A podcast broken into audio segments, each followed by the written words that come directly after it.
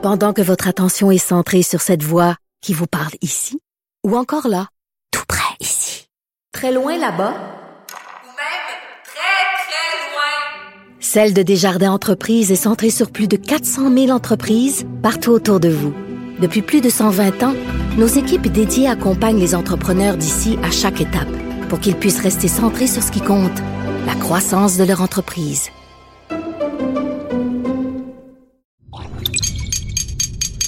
Cube Radio.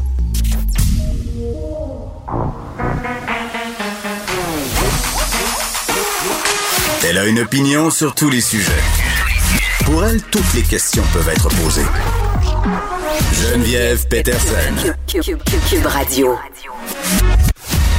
Salut tout le monde, j'espère que vous allez bien. Bienvenue à cette émission. On va passer les deux prochaines heures et demie ensemble. Évidemment, euh, je veux commencer. C'est très très important euh, pour moi de le faire euh, par des rectifications parce qu'en ce moment, il y a une grosse tempête. Je veux faire des rectifications sur mes interventions d'hier à l'émission de Benoît Dutrisac et à LCN.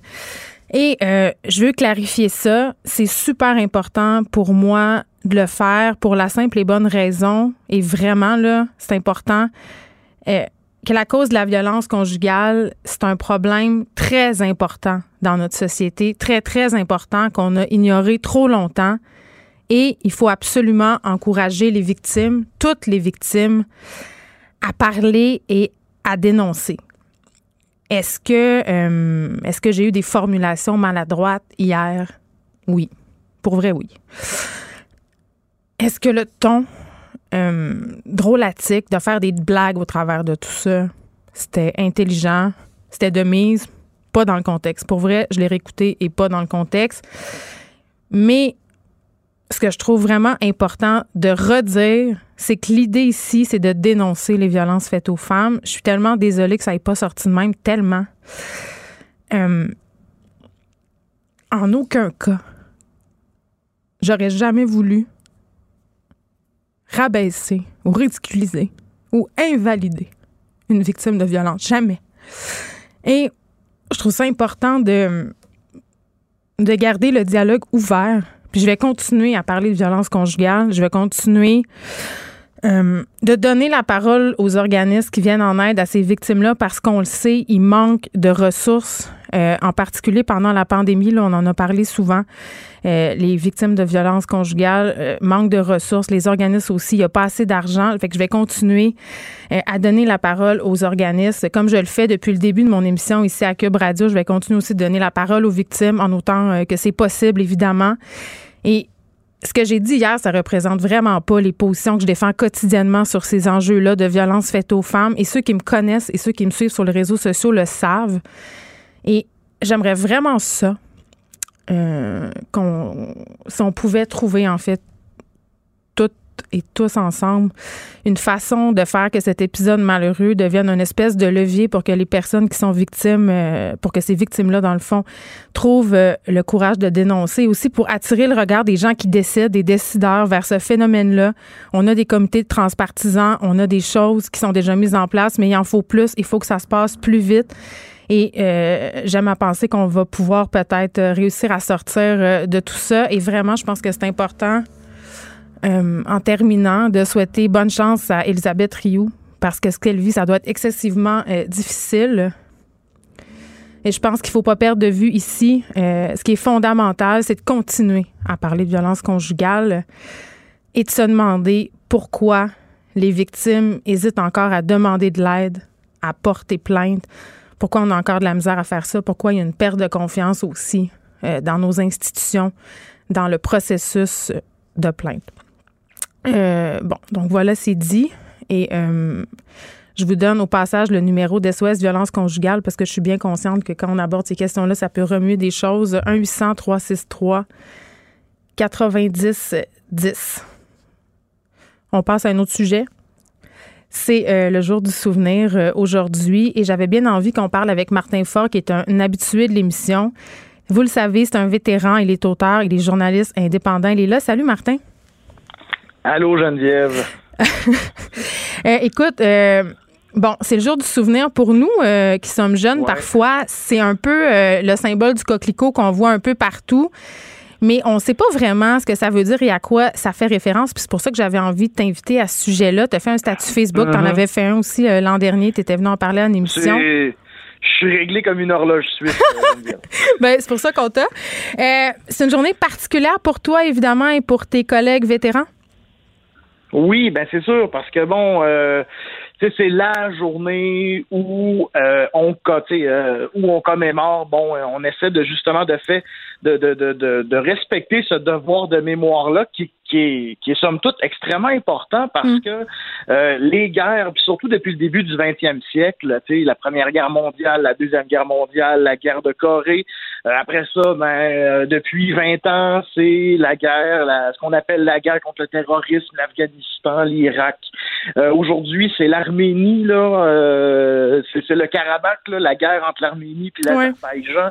Fait que, tu sais, c'est- on, on, on n'apprend jamais. Tu sais, oui, c'est la journée pour se souvenir, mais on dirait qu'on n'apprend jamais de nos leçons. On est toujours en train de repartir. Euh, euh, tu veux dire dans les années 90. de, de repartir dans des conflits?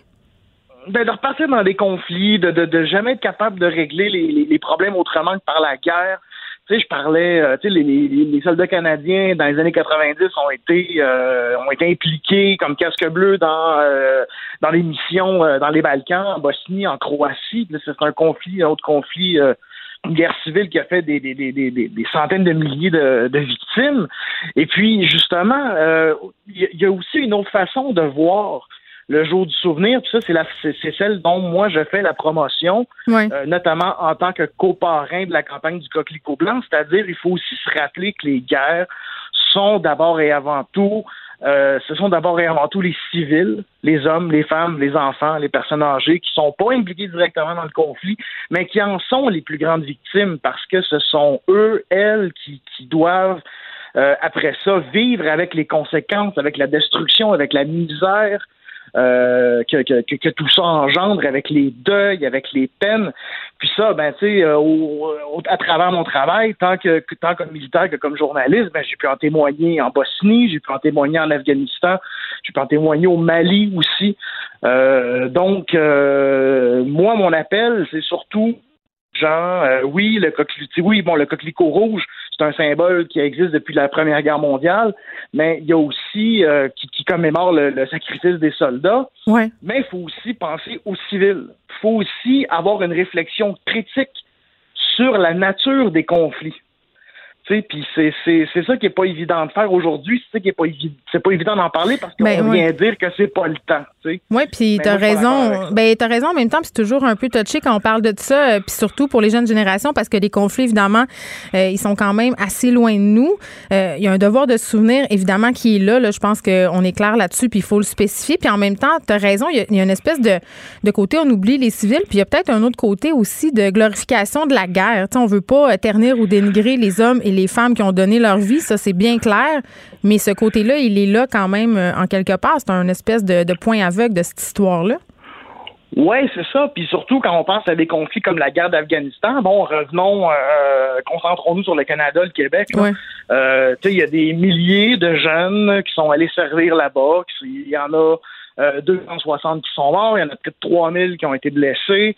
Euh, il y en a aujourd'hui qui euh, qui dealent encore avec des conséquences, soit des blessures physiques, le syndrome de stress post-traumatique, il y a eu des suicides. Donc, c'est pas vrai que la guerre est si loin que ça pour nous. Puis moi, j'ai- j'aime beaucoup rappeler que les milléniaux, tu sais, ces fameux égoïstes là, qui passent leur temps devant leurs écrans et qui ne veulent pas travailler, Oui, le cliché. ben, il y en a des milliers de milléniaux qui ont servi en Afghanistan. C'est la génération qui a contribué le plus à, en- à- à- à- à aller dans des conflits tu sais, depuis, euh, depuis le- ce qu'on appelle la Greatest Generation euh, durant la Deuxième Guerre mondiale. Fait que, tu sais, à un moment donné, je pense qu'il faut recadrer certaines discussions, certaines perceptions. Puis en même temps, ben, tu vois, moi de mon côté, comme vétéran de l'Afghanistan, moi, ma façon d'honorer le service, de, le sacrifice de mes frères, mes sœurs d'armes, c'est de remettre en question les raisons pour qu'on s'est ramassé là, c'est de remettre en question les objectifs. Euh, Oui, parce qu'on dirait. euh, Puis moi, je j'ai pas évidemment ton expérience de terrain, euh, Martin Fogg, mais. C'est intéressant ce que tu dis parce qu'on on dirait tout le temps qu'on essaye de nous vendre le concept d'une guerre propre ou d'une guerre pour le bien ou pour la Ça liberté. existe pas, ça. Ouais, c'est ça. Ça, ça existe pas, ça. Puis, tu sais, il y a la deuxième guerre mondiale, là, bon, qui, qui, qui, a, une légitimité, bon, qui, évidemment, qui, qui, je pense, qui, existe, là, qui est présente. Mais à un moment donné, il faut, faut, faut regarder justement, tu sais, premièrement, c'est quoi les vraies raisons pour lesquelles on s'engage dans des conflits, c'est quoi les idéologies derrière, puis aussi tout, tu sais, je veux dire, il y a, y a des, y a des compagnies qui font des milliards et des milliards et des milliards de profits euh, en, en vente d'armes, tu sais, puis ces gens-là veulent pas que ça arrête. Puis des fois, on vend des armes euh, à nos ennemis. tu sais, quand tu regardes ça, finalement. Oh, mais ça arrive. Ça arrive des fois, tu sais, les gens tirent de, tu sais, ils, ils vont tirer dessus avec les guns que toi, tu leur as vendus. Tu sais, où, euh, mais le complexe militaro-industriel mondial, c'est énorme, comme je disais, c'est des centaines et des centaines de milliards de dollars. Donc, c'est des gens qui veulent pas que ça s'arrête, c'est des actionnaires qui veulent pas que ça s'arrête, c'est des gouvernements qui veulent pas que ça s'arrête parce que ça fournit des milliers d'emplois. Puis d'ailleurs, le journal euh, sortait euh, avant-hier qu'en Beauce, il y a un géant de l'armement français qui veut s'installer. Euh, il va installer une usine de munitions. Euh, Toi, qu'est-ce que tu penses de donc, ça? ben, tu sais, encore là, tu vois, là, tu dis, ben, là, ils vont dire, ben là, c'est des jobs, tout ça, mais en même temps, tu sais, c'est moi, ça montre, on, ça montre l'espèce de, comment dire, il y a comme un impératif à, à- à- il a comme un impératif à ce que l'industrie de l'armement, euh, prenne de l'expansion, puis euh, aussi, plus, plus le complexe militaro-industriel grossit, plus on en devient dépendant parce que ça devient un fournisseur d'emplois au détriment d'autres industries. Puis en même temps, euh, les gens qui s'engagent, toi, Martin, quand t'es parti, là, quand tu t'as décidé d'être dans l'armée, puis tout ça, tu sais, les intentions sont toujours bonnes. Tu veux aller faire euh, le bien, tu veux, tu vas pas te battre pour des mauvaises raisons. J'imagine que c'est un peu le cas de tout le monde qui s'engage. Ben, tu sais, il y a toutes sortes de raisons, de- il y a toutes sortes de raisons de s'engager. Il y en a pour qui le- la, la vie militaire c'est une carrière avant, Ouais. avant toute chose. Moi, dans mon cas, euh, bon, tu sais, moi, je je suis un idéaliste dans la vie, là, puis j'essaie de, de garder mes idéaux vivants, là, nonobstant les conséquences qui peuvent venir avec des fois. Mais oui, il y a des gens qui s'en- qui- qui s'engagent pour des justement, qui vont y voir un altruisme, tout ça, mais c'est il y en a qui s'engagent aussi parce qu'ils sont dans des situations économiques difficiles, comme on peut le voir Ah, aux ben États-Unis, aussi. par exemple. Ça, c'est un phénomène aussi. Ben, aussi, ou même au Québec, dans les dans, dans les régions où le chômage est important, ben l'armée, ça devient une, ça devient une, voie de sortie. Hey, j'ai une question euh, pour toi, Martin, qui n'a pas rapport avec le jour du souvenir. Puis j'ai pensé à toi l'autre fois en point de presse. Et pas peur. pas peur. l'autre fois, euh, j'ai pensé à toi en point de presse parce qu'il y avait M. Legault euh, qui essayait vraiment très fort de faire un espèce de wake-up call collectif sur les sacrifices qu'on nous demandait. Et Ouais. euh, il a fait un amalgame entre euh, justement euh, ce qu'avaient vécu les sociétés civiles et les soldats au temps des grandes guerres, le sacrifice que ça avait demandé Ouais. aux populations. Et il a fait un comparatif en disant, écoutez, là, quand on se compare à ça, mettons qu'on fait pas pitié, on vous demande seulement de rester chez vous. T'as pensé, est-ce que c'est un bon parallèle? T'as pensé quoi de ça? Je suis curieuse. Ben, tu sais, c'est un peu hyperbolique, là, on s'entend. euh, euh, en même temps, cette- façon-là de, venir dire, ben, regardez, là, euh, on vous demande pas le rationnement total, on vous demande juste de patienter à la maison. Mm. Mais tu sais, je veux dire, à un moment donné, je trouve que c'est une manière de se dédouaner, puis c'est une manière de venir valider certaines mauvaises décisions qui se prennent. Par contre, moi, quand je regarde les travailleurs, travailleuses du domaine de la santé, euh, infirmiers, infirmières, préposés aux bénéficiaires, tout ça, tu sais, qui travaillent présentement sur une ligne de front. Oui, on utilise le euh, vocabulaire militaire quand même. Tout- mais là, par contre, je suis d'accord. Ces gens-là, euh, ces- gens-là présentement sont, sont, ce sont eux, elles, qui se mettent en danger pour que nous, on essaie de retrouver à un moment donné un semblant de vie normale. Puis ça, c'est à souligner. Puis moi, à un moment donné, euh, on voudrait donner des, des décorations de bravoure à ces gens-là parce que ça existe des, des décorations de bravoure civiles. Ouais. Euh, ben, moi, je serais le premier, euh, je serais le premier à, à vouloir que ça arrive. Là, Oui, puis- ces gens-là. Puis il y a des victimes aussi dans les rangs de ces travailleurs de la santé. Là. Oui, oui, il y en a qui meurent évidemment euh, parce qu'ils sont allés soigner des gens. Puis je veux juste dire, là, aujourd'hui, on n'a pas fait le décompte encore, mais on est à 1378 cas. C'est quand même énorme. Il y a un système sur notre système. Il y a une pression, par, pardon, sur le système hospitalier. On est à 22 décès, malheureusement aussi. Euh, donc, euh, des sacrifices, il va falloir continuer à en faire. Martin Forgue, merci. Martin Forgue, qui est vétéran, auteur, euh, journaliste indépendant. Pendant que votre attention est centrée sur cette voix qui vous parle ici, ou encore là, tout près ici, très loin là-bas, Ou même très, très loin. Celle de Desjardins Entreprises est centrée sur plus de 400 000 entreprises partout autour de vous. Depuis plus de 120 ans, nos équipes dédiées accompagnent les entrepreneurs d'ici à chaque étape pour qu'ils puissent rester centrés sur ce qui compte, la croissance de leur entreprise.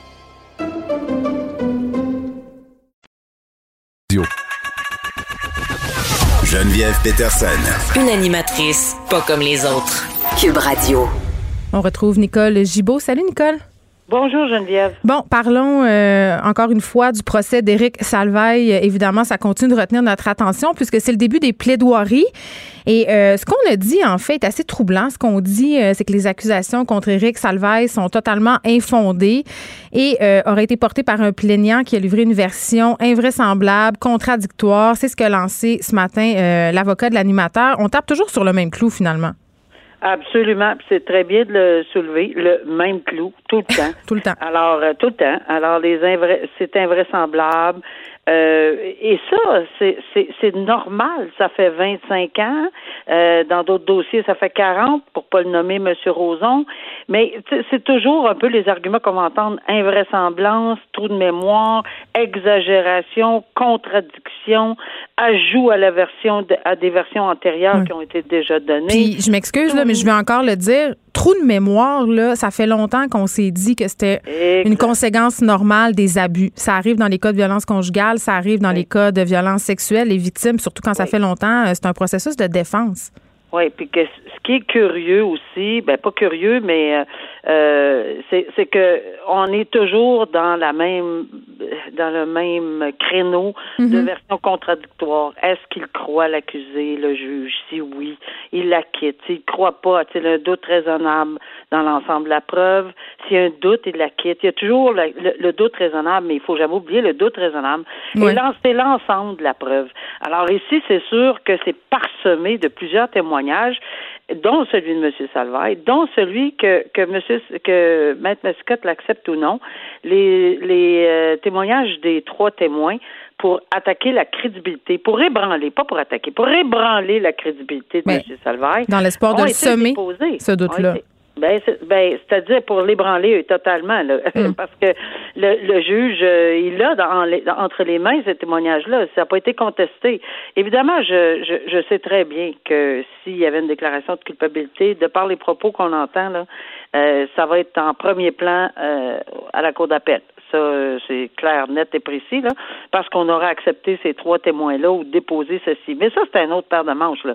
Alors, on va passer ce procès-là en premier, puis il va falloir que le juge, évidemment, analyse tous les éléments mm. qui ont été soulevés dans l'ensemble de la preuve et qui rende sa décision après avoir écouté les, les témoins de la couronne. Puis le fait qu'il ne travaillait pas à Radio-Canada ou il travaillait en, en Radio-Canada, il faut jamais oublier, j'ai les trois accusations devant moi entre le 1er avril 1993 et le 30 novembre 1993.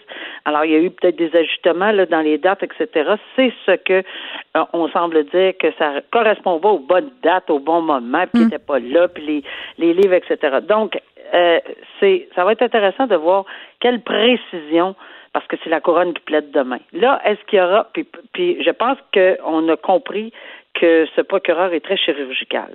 Euh, indépendamment là, de, de ce qu'on, on, on ne met pas en doute la notoriété et la capacité de mettre Mascotte, mais il faut jamais douter de la capacité dans ce dossier-là de euh, l'avocat de la couronne, puis que je pense qu'il a démontré qu'il était capable d'aller de l'avant. Là. Mm-hmm. euh, qu'elle se trompe, que, que ça soit renversé en appel, c'est d'autres choses.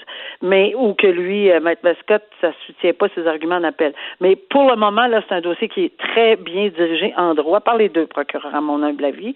Euh, alors, faut pas sous-estimer ce qu'elle va venir dire demain. Puis je pense qu'on peut être agréablement surprise du travail qui va avoir été accompli dans la plaidoirie de demain.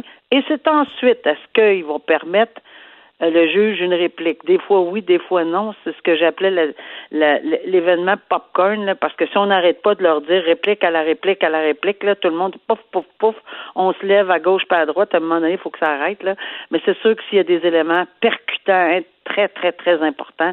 On n'empêchera pas un avocat de, de, de, de, plaider nécessairement. Bon, on s'est parlé souvent, euh, toi et moi, Nicole, du fait que ça serait peut-être le temps euh, que le gouvernement distribue des tickets hein, en bon québécois. Ouais. Ce qui a été fait, mais là, euh, ça se passe pas exactement comme on l'aurait pensé. Un fort mouvement de contestation, euh, bon, c'est créé. Les gens, je pense, c'est 80% des 3750 euh, personnes qui ont écopé de contraventions liées, euh, si on veut, euh, aux infractions liées euh, aux mesures sanitaires par rapport à la COVID-19, ben 80% de ces gens-là ont décidé de les contester. Ils n'ont pas jugé bon d'enregistrer un plaidoyer. Ils laissent ça aller. Donc, euh, fort est à Paris là, que ça va, genre, juste jamais être payé. Ben là, là-dessus, je suis pas d'accord. Parce que euh, les 3000, les 80% comprend ceux qui ont décidé de rien faire. Là, j'ai des petites Ah. nouvelles pour ces gens-là. Là. Si Oui, on ils t'oublient décide- si on décide de ne rien faire et qu'on se laisse condamner tout simplement en faisant bof, je, je ne m'en occupe pas, ben il y aura une condamnation. Et oui, on prendra les procédures pour arriver euh, à, à, à à faire à rattraper cet argent-là et oui, on sera enclin à prendre toutes sortes d'étapes, euh, saisies, etc., etc. Non. Alors dans le 80% je sais pas exactement combien là, mais il y en a un, un, un ensemble qui dit oh ben moi je touche pas à ça. Ceux qui décident de le contester, j'ai pas de problème parce que j'ai fait dans mon ancienne vie, mais très très très très au début, on faisait le statutaire, puis c'était la salle est comble de gens qui contestent des billets de vitesse, des billets de stop, des billets de retard, des billets de Mais on gagne jamais. Moi, j'ai essayé ça. Ça marche Bon, pas. Ça marche jamais. Alors, en a beaucoup, beaucoup, beaucoup. Il y a beaucoup d'élus, puis c'est souvent, c'est c'est- ça, ça- oui, ça peut arriver, puis ça c'est arrivé régulièrement qu'il y a eu des acquittements, mais c'est pas si simple. Puis il faut se présenter, puis il faut expliquer, puis on fait pas juste brandir. Puis les- c'est là que je trouve intéressant. Les autres articles que j'ai lus, Hmm. c'est on va, on, on pense qu'on brandit la charte là. C'est pas de même que ça fonctionne non plus. J'ai encore des petites nouvelles là, pour les gens là. On s'en va pas au tribunal, puis on dit moi j'ai des droits en dessous de la charte? Ça se plaide pas comme ça, je leur dirai pas quoi faire parce que c'est pas comme ça que ça fonctionne. Alors ils ils s'in- ils s'informeront là, mais on a Bon, on en a parlé là, de la charte Ouais. ensemble puis des masques. Là. Il y a peu de chances que ça puisse aboutir, ce- cet argument-là. Là. Absolument pas. Et, et je pense que les constitutionnalistes sont assez clairs là-dessus. L'article 2 dit oui, des droits et des libertés, etc., fondamentales, mais il y a l'article 1. On est en pandémie. On fera pas euh, le procès de la pandémie mondialement. Voyons, ça tient pas la route à la Cour municipale pour un, un billet de 2000 dollars, à moins qu'il y ait quelqu'un qui veut porter le flambeau. Et ça se peut. Et on va tous respecter ça. Mais en ce moment, là, ceux qui pensent qu'ils ont rien à... Ceux qui... Puis il y en a qui l'ont payé, puis il y en a qui ont plaidé coupable en plus. Alors, il y a une panoplie de gens là, qui l'ont accepté. Il y a d'autres gens qui disent je, m'en fous, mais ils vont avoir des surprises. Puis il y a l'autre euh, groupe de gens qui ont le droit tout à fait d'aller soulever, euh, parce que ça se peut aussi qu'il y a des éléments comme un couple, je lisais, un couple qui reste ensemble, etc., qui reste pas ensemble, blablabla, ils ont des arguments intéressants. Alors, ben, c'est pas juste de brandir la charte. Nicole Gibault, on se reparle euh, demain. Et juste pour apporter euh, des précisions sur cette histoire euh, de constat, c'est entre le 1er avril et le 31 octobre, 3782 euh, constats. Et c'est quand même 5,5 millions de dollars en amende. Ça, c'est selon le ministère de la Justice. Et une minorité de personnes ont mis fait en procédure. On se demandait combien. C'est 256 euh, qui ont plaidé coupable, 343 euh, qui ont payé leur amende sans enregistrer de plaidoyer. Pendant que votre attention est centrée sur cette voix qui vous parle ici, ou encore là, tout près ici, très loin là-bas, Ou même très, très loin. Celle de Desjardins Entreprises est centrée sur plus de 400 000 entreprises partout autour de vous. Depuis plus de 120 ans, nos équipes dédiées accompagnent les entrepreneurs d'ici à chaque étape pour qu'ils puissent rester centrés sur ce qui compte, la croissance de leur entreprise.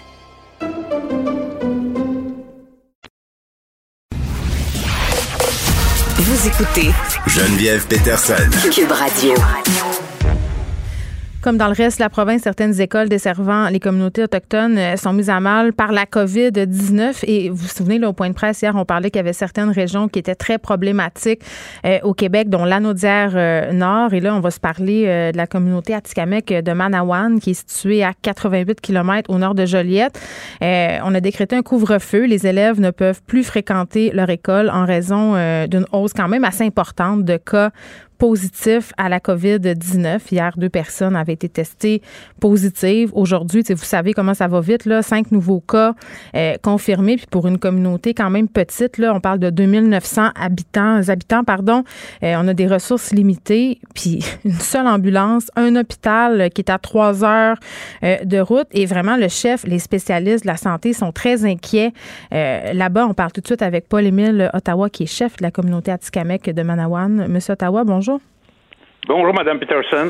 Bon, euh, est-ce qu'à Manawan, euh, la deuxième vague, elle est pire que la première? Effectivement, parce que dans la, lors de la première vague, Manawan a su contenir la pandémie en enregistrant zéro cas euh, à Manawan. Il y a eu quelques cas qui ont été testés faux positifs et puis tout ça est revenu à la normale. Euh, sauf que dans la deuxième vague, euh, écoute, je pense qu'on va être très, très malmené par la pandémie, comme parce que, comme vous l'avez dit en introduction, euh, dimanche cas, nos deux premiers cas, dimanche dernier, nos deux premiers cas ont été confirmés. ce matin, ils viennent de se rajouter six autres pour un total de huit à l'heure au mm. moment où on se parle. Et puis ça va vite. Et puis j'ai peur que ça déboule. Euh, on connaît, il y a quand même plusieurs contextes de, plusieurs facteurs de vulnérabilité dans la communauté. Les gens sont âgés, sont malades et puis ont des maladies chroniques. Et puis, euh, en tout cas, on est, on est, on n'est pas à la veille de, de, de, de, de dormir tranquille. Non? non, puis vous avez fait un appel quand même sur votre page euh, Facebook à la solidarité. Vous avez enjoint votre population à respecter les directives et les consignes de la santé publique. Effectivement, je pense que c'est important. Les gens commençaient à, à, être un petit peu incrédules par rapport à ça. Puis, euh, par rapport aux consignes, vous voulez dire? Par, rapport par rapport à la pandémie. Il y en a qui disaient que c'était tout simplement un complot pour, en tout cas. Ben, comme un peu partout au Québec, finalement, on a une tranche de la population qui. les gens ils ont commencé à ne pas y croire, et puis là, il y a eu des cas euh, qui ont touché des gens de Manuel qui ne résident pas cependant ici. Fait que c'est là que les gens ils se sont comme, pris conscience qu'effectivement ça pouvait être euh, c'était une réalité puis euh, mais là écoute dans la deuxième la deuxième vague est arrivée puis euh, je pense qu'elle va avoir l'effet d'un d'un l'effet d'un rouleau compresseur dans la communauté. J'espère que non, mais mm. je le crains énormément. Puis c'est pour ça qu'on a on, travaille beaucoup à endiguer la, la propagation des cas. C'est pour ça qu'on a fermé les écoles parce que nos deux premiers cas qui ont été confirmés, euh, ça veut dire il y en a un qui travaille à l'école. Après ça, si la conjointe de l'autre cas d'un travail à l'école.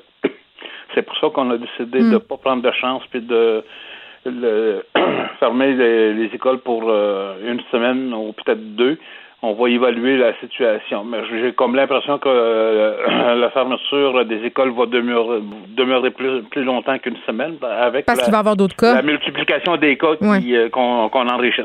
Puis en même temps, est-ce que vous avez l'impression, avec euh, ce qui est dit au point de presse et votre appel à tous sur les médias sociaux, que, la, que votre communauté finalement comprend qu'il faut peut-être redevenir discipliné? Ben, je pense que oui. J'ai quand même une bonne réponse parce que, écoute, nous, en plus de, de, de, des facteurs de vulnérabilité dus à, la, maladie, il y a le facteur d'éloignement, mais aussi le, manque de ressources euh, qui nous ne nous permet pas, c'est-à-dire de, de, de mettre en place un plan organisationnel de santé performant puis adapté. Ça veut parler, euh, ça veut dire quoi ça? En contexte normal, on n'a pas toutes les ressources pour euh, donner des, services adaptés. Imaginez dans un contexte d'urgence mondiale comme la pandémie que nous vivons en ce moment, mais ça vient euh, ça vient comme euh, de ça, ça, complexifie davantage notre capacité à organisationnelle en matière de santé à c'est-à-dire à livrer les, les, soins à la communauté. Ben oui, puis vous parliez euh, d'éloignement euh, tantôt. Est-ce que vous avez l'impression qu'encore une fois, comme on le voit trop souvent, euh, la communauté Atikamek, puis les jeunes en particulier, ben ils sont pénalisés parce qu'ils habitent loin, dans une région éloignée?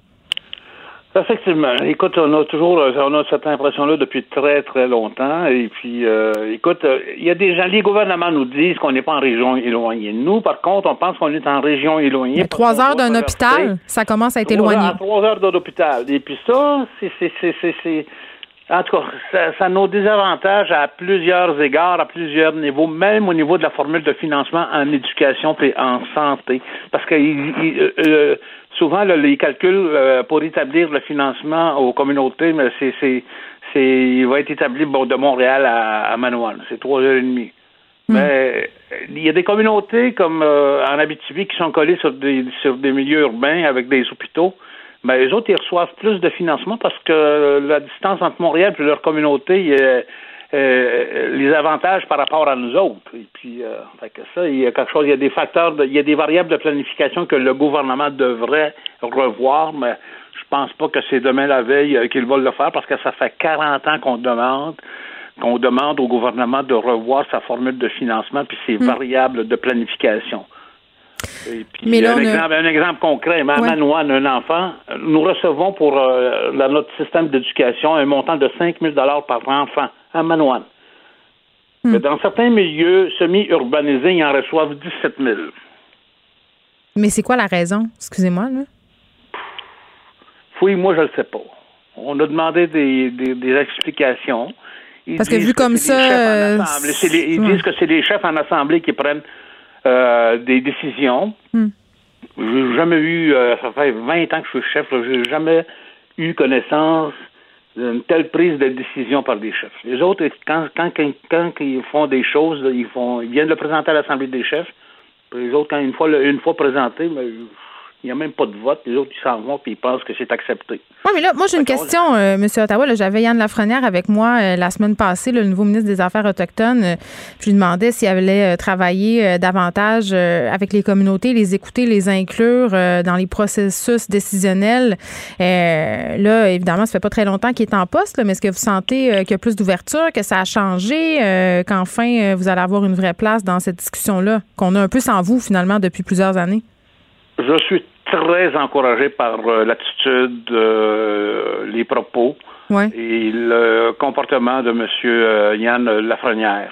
Depuis qu'il est en poste, on se voit régulièrement euh, une fois par semaine. On a encore une autre rencontre. on l'a vu en début de semaine, puis on va le rencontrer encore vendredi par euh, par le truchement de la, la technologie. euh, c'est- C'est plus facile.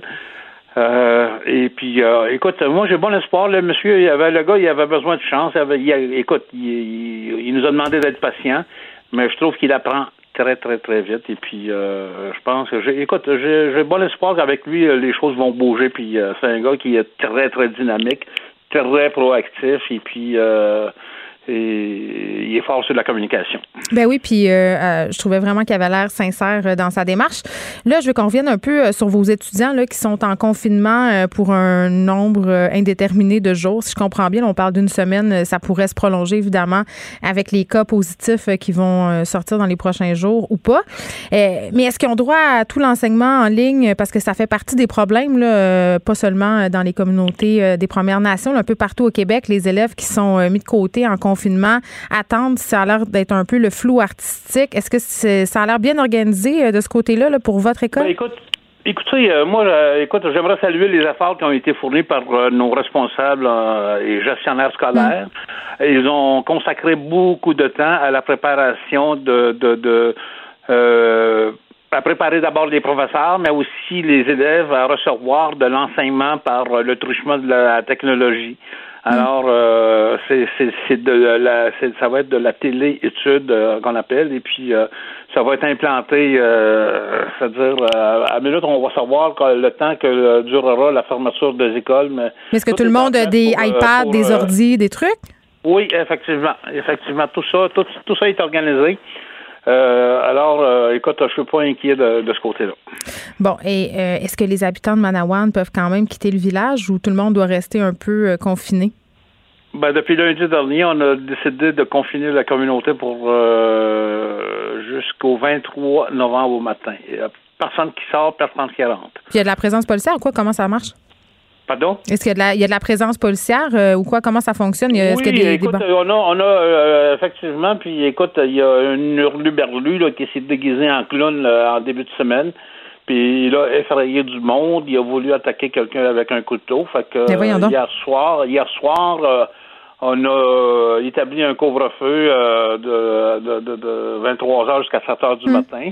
Euh, la- la- la- notre service de sécurité publique a doublé les effectifs euh, pour euh, pour les prochains jours et puis on jusqu'à temps qu'ils mettent la main, c'est-à-dire euh, au collet de, euh, De l'individu. Oui. Bon, ben on va vous souhaiter bonne chance. On va vous souhaiter aussi que vos écoles euh, rouvrent rapidement parce que c'est important pour les enfants. On ne le répétera jamais assez. Paul Émile Ottawa, qui est chef de la communauté Atikamek de Manawan. Merci. Geneviève Peterson. Elle réécrit le scénario de l'actualité tous les jours. Vous écoutez Geneviève Peterson. Cube Radio. On parle avec Jean-Louis Fortin, qui est notre directeur euh, du bureau d'enquête, parce que l'UPAC, ce matin, déposait euh, son rapport annuel. Jean-Louis, salut. Ben oui, salut Geneviève. Euh, bon. c'est un événement rare, hein? ça, on- ça arrive bien qu'une fois par année. Euh, Ça, c'est dans le cas du PAC, oui. C'est-à-dire qu'ils ont un rapport annuel à déposer, mais c'est aussi la seule fois de l'année où on peut poser des questions au patron de l'UPAC. C'est quand même fort, quelqu'un qui, qui gère à peu près 30, euh, 35 millions de fonds publics, euh, mais à qui on peut parler une fois par année, fait qu'on on en profite, puis c'est aujourd'hui le grand jour. Ben oui, puis j'ai envie de te demander, euh, bon, c'est le commissaire, à- le commissaire, pardon, à la lutte à la corruption, euh, Frédéric Godreau. Euh, lui, il réitère sa confiance envers le travail des enquêteurs euh, de l'UPAC. On en a parlé euh, beaucoup de ce travail-là, toi et moi ici à l'émission. Vous en avez parlé euh, au bureau d'enquête aussi à de nombreuses reprises. Est-ce que c'est déconnecté comme vision selon toi? Ben, je, je pense que toutes les critiques à l'endroit de l'UPAC dans la dernière année ou deux sont parfaitement justifiées. Et, Frédéric Gaudreau le reconnaît, là, il sait que l'UPAC est une organisation qui a une belle grosse côte à remonter dans, l'opinion publique, c'est clair. Euh, on ne compte plus les, projets d'enquête qui ont, qui ont abouti dans le mur. Euh, je fais juste penser, je pourrais passer 20 minutes à te les nommer, je ne le ferai pas, là, mais le projet Justesse, les collecteurs de fonds libéraux, Mm. sous écoute électronique qui avait été enregistré de toutes sortes de façons. Écoute, on les entendait même dire qu'ils s'attend- ils s'attendaient à se faire passer une note, un projet qui a abouti finalement dans le mur pour des questions de gestion de la preuve informatique. Puis, euh, tout ça pour te dire que l'UPAC a connu beaucoup d'échecs. Le dernier en date, euh, Nathalie Normando, pas parce qu'on avait jugé Nathalie Normando sur le fond, l'ancienne vice-première ministre qui était accusée de corruption, mais parce que elle a bénéficié d'un, arrêt de Jordan, des délais judiciaires déraisonnables. Donc, la grande question qui se posait, c'est est-ce que l'UPAC est l'organisation euh, euh, qu'il nous faut pour lutter contre la corruption? Est-ce qu'ils font bien leur travail? Est-ce qu'il ne faudrait pas s'y prendre autrement parce que c'est une organisation qui coûte cher et qui n'a pas beaucoup de résultats? Ben oui, puis. Oui. Oui, vas-y, vas-y, continue. Ben, donc, grande mise en contexte pour te dire que c'est une organisation qui a un vent de face et au moins ne s'en cache pas. La semaine passée, on a eu un, un briefing technique euh, pour les médias avec euh, un des enquêteurs, le porte-parole du PAC, qui nous préparait un peu à ça. Je me disais, il, il se lance dans une opinion de, de pour euh, re- redorer leur image et c'est- encore ce qu'on a eu ce matin. Ce que, ce que j'ai trouvé intéressant dans le cas de, de, de Frédéric Gautreau ce matin, le patron de l'UPAC, Oui. sur le fond, j'avais hâte de l'entendre là-dessus. Tu sais, Nathalie Normando avait été, elle a été euh, euh, libérée de toute accusation. Ouais, le bénéfice de l'arrêt Jordan. C'est ça. Puis lui, il dit encore, notre preuve était solide. On avait des bonnes raisons de l'arrêter et de l'accuser. Hmm. Comme une petite réplique de dire, si on avait pu présenter nos arguments devant le juge, puis montrer nos preuves, puis montrer que, selon nous, Nathalie Normando, elle a commis de l'abus de confiance euh, en autorisant des, des, des subventions euh, qui bénéficiaient à des entreprises qui finançaient le Parti libéral, on aurait peut-être une chance de l'envoyer en prison. Qu'est-ce que ça veut dire? Là? Je- il n'a pas dit ça de texto comme Non, ça, mais attends, il a admis quand même que l'enquête sur les fuites a nuit dans, dans le dossier des ex-ministres. là. On parle de Nathalie Normando, mais aussi Marc-Yvan Côté. Ça, c'est un dérapage spectaculaire. Là. Ouais. Le- et, et- et plus on en apprend sur cette enquête-là, donc je te rappelle, l'ancien patron euh, de l'UPAC, Robert Lafrenière, qui avait lancé une enquête pour trouver, et là, ce sont ses mots à lui, de bandits qui avait fourni l'information à plusieurs médias, dont Québécois, dont Radio-Canada, puis euh, beaucoup de médias avaient eu des informations privilégiées de l'UPAC. Mhm. Lafrenière a toujours dit vouloir trouver donc qui aurait fourni ces informations-là, mais ça a mené essentiellement à, selon ce qu'on ce qu'on comprend, là, selon ce que le BEI trouve, toutes sortes de dérapages policiers, euh, des allégations même de fabrication de preuves euh, qui visent certains membres de l'état-major du PAC. Euh, donc, c'est grave là, quand la police fabrique la preuve. Et oui, effectivement, ça ennuie, puis c'est c'est ce qui fait qu'il y a eu toutes sortes de délais dans le procès de Nathalie Normando. L'UPAC doit composer avec ça aujourd'hui. Quand euh, on demande, euh, l'UPAC compte beaucoup sur les dénonciations du public, ça prend des gens qui n'ont pas peur de prendre le téléphone ou le courriel, puis d'appeler puis de dire, moi, dans ma, dans ma petite ville, là, lesquelles les projecteurs sont pas braqués, j'ai été témoin euh, du maire qui a donné un contrat à son beau-frère. Si les gens appellent pas, les PAC n'ont pas beaucoup de sujets d'enquête, mais les gens appelleront pas s'ils n'ont pas confiance en l'organisation. Oui, puis là, euh, je pense qu'on on va le redire, c'est pas une belle année pour l'UPAC. On vient de parler de Nathalie Normando. Euh, il y a l'ex-premier ministre Jean Charest, euh, Guy Ouellet, ancien député, euh, un policier Robert Despatie, Stéphane Bonhomme, euh, ex-numéro 2 de l'UPAC, Marcel Forgette. Poursuivre, tous ces gens-là là, poursuivent l'État en raison de dossiers qui impliquent l'UPAC. Puis on ne sait pas encore si Nathalie Normando va les poursuivre, va poursuivre l'État elle aussi, mais c'est pas exclu. Là. Oui, mais dans le cas de Nathalie Normando, euh, c'est évidemment elle qui, qui, qui est maître de, de la poursuite ou pas, c'est-à-dire qu'elle va décider si elle veut se, se lancer dans une autre saga judiciaire. Mon, mon impression, c'est qu'elle en a assez. là. Je pense pas que- qu'elle veut se retrouver de sitôt sur les projecteurs euh, et des- dans les palais de justice, mais tu as raison de la liste que tu fais est très, très pertinente. là. Jean Charest poursuit pour un million. Euh, Guy Wallet poursuit pour, euh, pour 550 000, les deux policiers pour euh, plus de 2 millions. Hmm. Euh, malheureusement pour l'UPAC, quand toutes ces procédures judiciaires-là vont aboutir devant un juge à la Cour, on va reparler des dérapages de cette organisation-là. On va répéter à quel point il y aurait eu des enquêtes menées de façon tout croche selon ce que le BRI trouve et selon ce que les poursuivants allèguent. On va répéter à quel point c'est une, une genre de chasse aux sorcières au cours de laquelle il y a des gens qui auraient été arrêtés puis qui n'auraient pas dû, etc. Donc, euh, moi, je pense que malheureusement, l'IPAC est prise avec un déficit de crédibilité pour plusieurs années. Puis, je veux pas. euh, c'est vraiment pas pour dire qu'à l'intérieur de cette organisation-là, il n'y a pas des enquêteurs compétents, travaillants, talentueux. Je pense même qu'il y en a plusieurs. Et il ne faudrait pas l'oublier. là. Euh, ces gens-là ont un travail difficile à faire. Euh, et d'ailleurs, ça, c'est. On, on me le soulignait euh, la semaine passée lors du, de- du briefing technique que l'UPAC a fait pour les médias. Tu enquêter sur une scène, sur, sur un meurtre, par exemple, là, ben, tu vas trouver l'arme du crime, tu vas trouver des projections de sang, tu as un cadavre, tu as des éléments concrets pour le résoudre ton crime. Enquêter sur de la corruption, là, une espèce d'entente tacite entre deux personnes, s'il n'y a pas eu d'enregistrement de courriel compromettant, tu sais, toi puis moi, Geneviève, on peut se rencontrer dans la rue, là, au d'un coin de rue, puis on s'échange quelques phrases. Ou derrière un aréna. C'est ça, derrière- ben oui, par exemple. Puis on, on a fait une entente de corruption. Comment tu vas prouver ça devant un juge après? Mais non, c'est sûr. Puis après ça, il faut suivre aussi les traces d'argent, puis c'est compliqué. Puis évidemment, Ouais. ces gens-là savent comment manœuvrer dans le système. C'est ça, c'est des crimes qui sont difficiles à prouver. Puis l'autre enjeu, c'est qu'au Québec, là, ben, nos policiers n'étaient pas formés pour ça. Nos policiers à l'école de police à Nicolette, ils apprennent, ils apprennent l'usage de la force, puis apprennent comment conduire un- une voiture euh, rapidement pour, euh, pour, euh, rattraper un suspect. Ils apprennent pas nécessairement euh, la, la structure d'un appel d'offres, puis euh, les, les, voies que les bandits prennent. Oui, mais attends, Jean-Louis, euh, les policiers qui se ramassent à l'UPAC ou qui se ramassent dans d'autres départements où on, a, on fait des enquêtes spécifiques, ils ont des formations, ils ont des spécialisations, ils font des années de terrain. Là. Oui, mais attention, là, ils commencent à avoir des formations. La formation anticorruption au Québec, elle était nettement insuffisante jusqu'à tout récemment. Là, il y a un nouveau programme de formation qui dure neuf semaines à Nicolette, effectivement, où on parle de ce genre de crime-là de corruption. C'est déjà un bon début.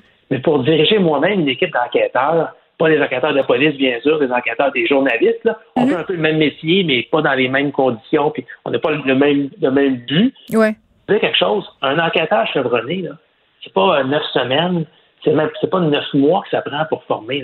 C'est des années et des années et des années de travail. Des- ça prend des gens qui ont 10, 15, 20 ans de métier, qui finissent par voir un dossier dans son ensemble et se dire Ah ah, la preuve est là, puis là, ah, il faut pas s'attendre à ce que l'année prochaine ou dans deux ans, on ait une UPAC euh, super efficace euh, qui, arrête euh, tous les bandits qui mériteraient de se faire passer les menottes. C'est un processus, malheureusement, avec lequel il faudra être patient parce que ça va être long. Ben oui, puis en même temps, je me demande est-ce que ça serait pas une bonne affaire, c'est peut-être utopique de dire ça, mais euh, de tout effacer puis de recommencer avec une autre, une autre unité. Parce que là, qu'est-ce qu'on fait pour, un, redorer l'image de l'UPAC auprès du public, euh, deux, euh, comment relever l'UPAC de tout ça, là, parce que il faut la remettre sur la route, l'unité permanente anticorruption. Comment l'UPAC peut se relever de ça? Est-ce que c'est possible? Oui, mais ça va être long. Moi, je pense que la meilleure façon de faire, ça va être de mener à bien des enquêtes solides avec des résultats concrets. Il faut qu'il y ait des Les gens, résultats. c'est pas compliqué, ils veulent voir, ils veulent voir des crosseurs en prison. OK, mais il y en a-tu? On peut-tu en souligner des bons coups de l'UPAC Ben, a- récemment? l'UPAC a- mais, mais l'UPAC a fait des bons coups au, au début de, de son histoire. Hein? Euh, Gilles. Vaillancourt, l'ancien maire de Laval, il a été en prison. Michael Applebaum, l'ancien maire de Montréal, il a été en prison. Hmm. Ces gens-là sont des criminels reconnus. Euh, ça a été euh, prouvé devant le tribunal. Mais depuis deux, trois ans, euh, ben là, le- le- l'ancien euh, vice-directeur des travaux publics d'une municipalité que personne ne connaît, tu sais, c'est pas des gros poissons, malheureusement. Et ça, ça nuit, ça nuit à l'UPAC. La meilleure façon de redorer leur image, c'est de faire un gros, coup- un gros coup, mais tu peux pas sauter d'étape. Euh, tu veux pas arriver avec une preuve à moitié cuite devant un juge qui va dire bon, mais ça tient pas la route, puis ça, ça saute à l'étape d'enquête préliminaire. là. Tu, sais, tu veux, tu veux avoir des, des preuves solides. Puis voilà, c'est c'est Hmm. Ouais. bon. Puis est-ce que M. Godreau, c'est l'homme de la situation, a quand même voulu s'éloigner de l'époque Robert euh, Lafrenière, qui était anciennement à la tête du corps euh, euh, policier? Évidemment, il- je pense qu'il veut montrer qu'on est ailleurs. Oui, puis Frédéric Gaudreau, je dois te le dire, j'ai jamais entendu de commentaires négatifs à son endroit. Euh, les gens qui le connaissent me l'ont tous décrit comme quelqu'un euh, d'intelligent, quelqu'un qui gère bien son personnel avec une bonne tête ses épaules. Alors, à la question est-ce que c'est l'homme de la situation, moi, j'ai j'ai aucun élément pour te dire que non. Je pense qu'il va falloir le laisser ses- faire son travail avec des années. Mais ça fait deux ans de suite qu'il nous dit qu'il est conscient qu'il y a une côte à remonter, qu'il est en opération de relations publiques, un genre de damage control. Là, ça va être le temps, là, peut-être l'année prochaine, qu'il arrive avec des résultats. Il faut livrer. C'est ça. On peut, on, peut être patient jusqu'à un certain point, mais je pense que dans l'opinion publique, tu sais, tu posais la question tantôt, est-ce que l'IPAC, est-ce qu'on devrait tout effacer puis recommencer à zéro? Moi, je pense pas. Moi, je pense qu'il y a quand même des beaux acquis en lutte anticorruption au Québec, au sein même de cette organisation-là. Donc, je pense pas que demain matin, dire on, va créer un nouvel acronyme, nouvelle acronyme, probablement plus long et plus compliqué, là, ça, ça réglerait les choses. Laissons-les travailler. Laissons-les. Ils, ont embauché, ils sont rendus maintenant 85 enquêteurs. Ils vont tous suivre la formation. Ils ont embauché des experts, justement, en fiscalité, en crime économique, des avocats spécialisés, euh, des PCP qui commencent à travailler avec eux. Laissons-les se réorganiser. Puis reparlons-nous l'année prochaine. j'espère qu'on on va se reparler à- euh, avant ça quand même, Jean-Louis, honnêtement. Mais en, en attendant, on va attendre les résultats euh, en mangeant du popcorn. C'est ce que je dirais. En manger beaucoup du popcorn en attendant les résultats. Un petit peu par un petit peu euh, un quart de tasse par jour. Jean-Louis Fortin, merci, directeur du bureau d'enquête de Québécois. On se rappelle que l'UPAC déposait ce matin son rapport annuel.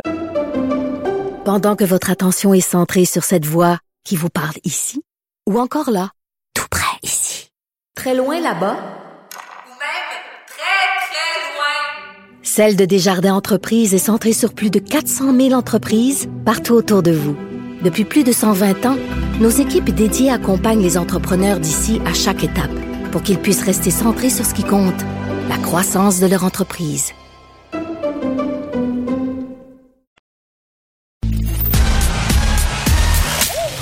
Geneviève Peterson. Elle réécrit le scénario de l'actualité tous les jours.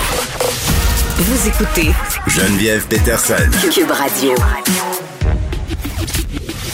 Le, le commentaire de Danny Saint-Pierre, un chef pas comme les autres. Dany Saint-Pierre est là, à deux mètres de distance. Pieds distancés, On est très loin. Il manque juste un plexiglas. Oui. On amène un plexiglas. Tout à fait. Euh, bon, euh, plusieurs sujets aujourd'hui, entre autres euh, un sujet qui polarise. Lequel? Les boissons sucrées. Ah, les boissons sucrées. Là, euh, par- oh, attends, de quoi? Mes taxes, la- mes impôts, mon gourou. Ça. la- ben là, c'est ça, parce que moi, tout le monde le sait, j'ai une petite dépendance au gourou. euh, j'essaie de m'en, j'essaie de m'en sortir. Est-ce qu'ils te les donnent, les gourous? Même pas. Ben non, je serais très mal à l'aise. Non, non, non.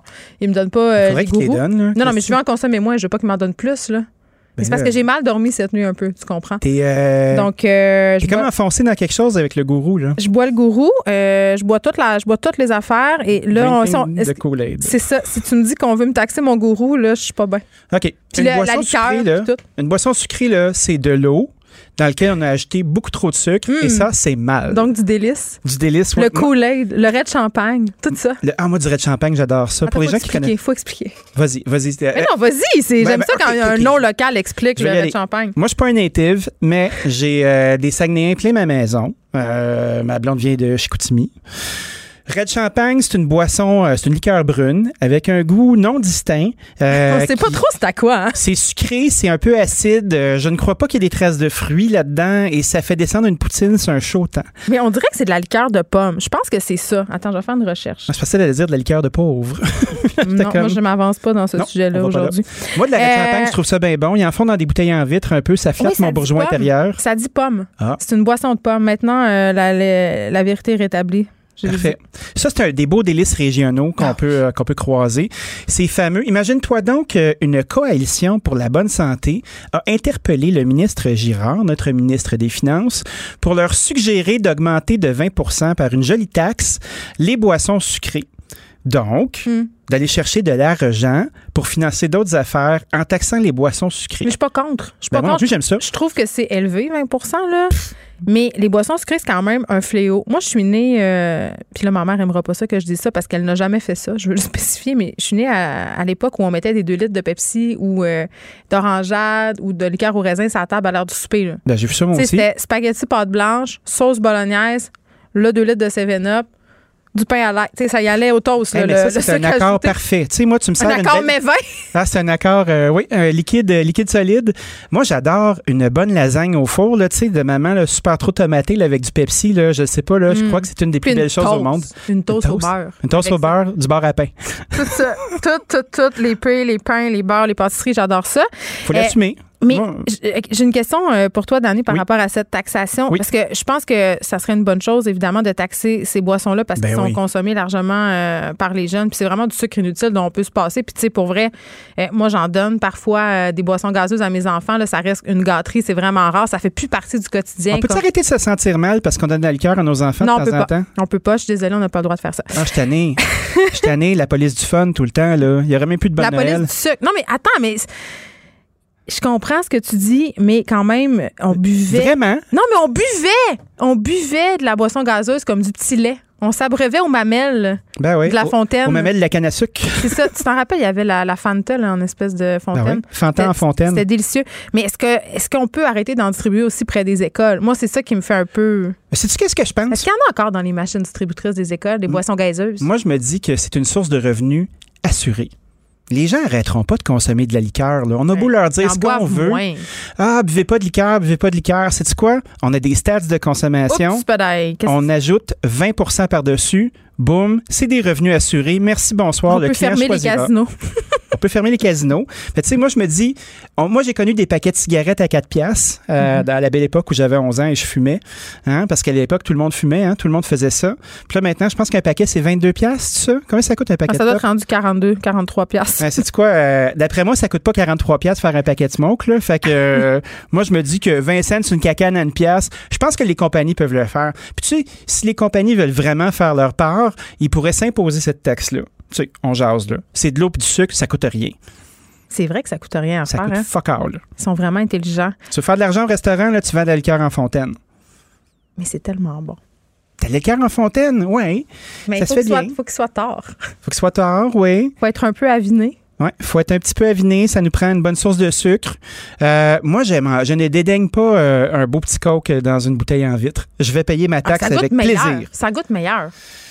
Parce que c'est pourquoi, hein, mais c'est vrai que ça goûte meilleur dans une bouteille en vitre. là. Une bouteille en plastique, ça fait, ça vole les bulles. Ça vole les bulles de ta boisson. Il y a une réaction chimique qui se passe. Moi, c'est canette ou bouteille en vitre. Ou sinon, l'abstinence. L'abstinence. Parfait, c'est noté. c'est moins le fun, l'abstinence. Mais Ouais. très bonne idée, taxons donc ça. euh, ces boissons sucrées, puis si on les boit, ben on paye. C'est tout. On tu paye. que je te dise? Tu veux avoir du fun, tu veux boire ta liqueur au raisin, tu veux avoir des dents mauves, paye Calvette. Mais pas, pas pour le Red Champagne, c'est de la liqueur de pomme. C'est bon. C'est du terroir, Aliment Québec est là. C'est dans le panier bleu, Ils hein? leur, ils ont-tu leur prenne pour vrai? Ah, je suis sûr que oui. Attends, je vais encore faire une recherche. C'est-tu des pommes de sur, Chine? euh, sur Red Champagne? Une bonne mon pomme de. Chine, là. D'après ça. Ah, mais euh, attends, toi, t'as-tu oui. vu ça sur le. J'en ai parlé avec François Lambert, mais pas avec toi, là, le scandale des produits chinois sur le panier bleu, parce que c'est bien beau encourager nos commerçants euh, de façon locale, c'est-à-dire t'encourages, euh, je sais pas moi, Evelyne et François qui ont une boutique. euh, De macramé. Ben, n'importe quoi, là, à Joliette, mais si leur boutique est remplie euh, de cossins qui viennent de Chine, est-ce qu'on est vraiment plus avancé? On se posait la question. Parce Ben, que ça a quand même sorti, là. Je pensais que ce serait un de nos sujets, fait que je m'étais préparé. Ah, pour vrai? ben oui. OK. J'épluche mon journal à tous les matins. Bravo. Je crois que je crois que c'est un détaillant québécois qui va s'afficher dans le euh, l'annuaire bleu, parce que c'est pas mal juste ça à date, un annuaire, là, oui, c'est la toile du Québec version consommation. Tout à fait, avec une interface un peu plus joviale. Donc, euh, Quoique. le succès rétro, hein, c'est du 8 bits. Donc, moi, je pense que si un détaillant québécois, il va avoir des profits engendrés au Québec. Ouais, c'est ça. Euh, Encourage quand même le commerce. Arrêtons là. de chialer, là, Calvette. C'est Pas assez. obligé d'être le salon des métiers d'art, c'est ça Ben que non. tu De toute façon, il n'y a personne qui en veut de ces affaires-là. C'est niché. Le- Du salon, moi je parle non. Ouais, mais il y a des gens qui vont avoir, ils vont faire le choix puis ils vont vouloir y aller puis ça leur tente. Moi, je suis un de ces clients-là. Je vais m'acheter de la porcelaine, je vais m'acheter. euh, Mais toi, t'es riche. ben oui, mais je suis riche, mais j'ai du goût, tu sais. Puis je vais aller faire ça, mais c'est marginal. Tu sais, si tu veux du volume puis aller chercher des revenus, ça se passe dans la masse. La masse, ça sent. C'est épouvantable. C'est malheureux. Comme ça. C'est pas moi qui endosse ça, là. C'est un fait. Mais non, je sais. Puis quand on fait euh, quand on fait des choix, souvent, on, a- on est plein de bonnes intentions, puis je m'inclus là-dedans, mais quand tu arrives à la caisse, l'argument du portefeuille l'emporte souvent. Ouais, puis tu sais, le bien-pensant, là, il est bien, bien, bien efficace à la maison, tu sais. Ah oui, ah oui, vous devriez faire ci, vous devriez faire ça. On le voit par les chômages, euh, les, pas les chômages, le chômage, mais les sondages.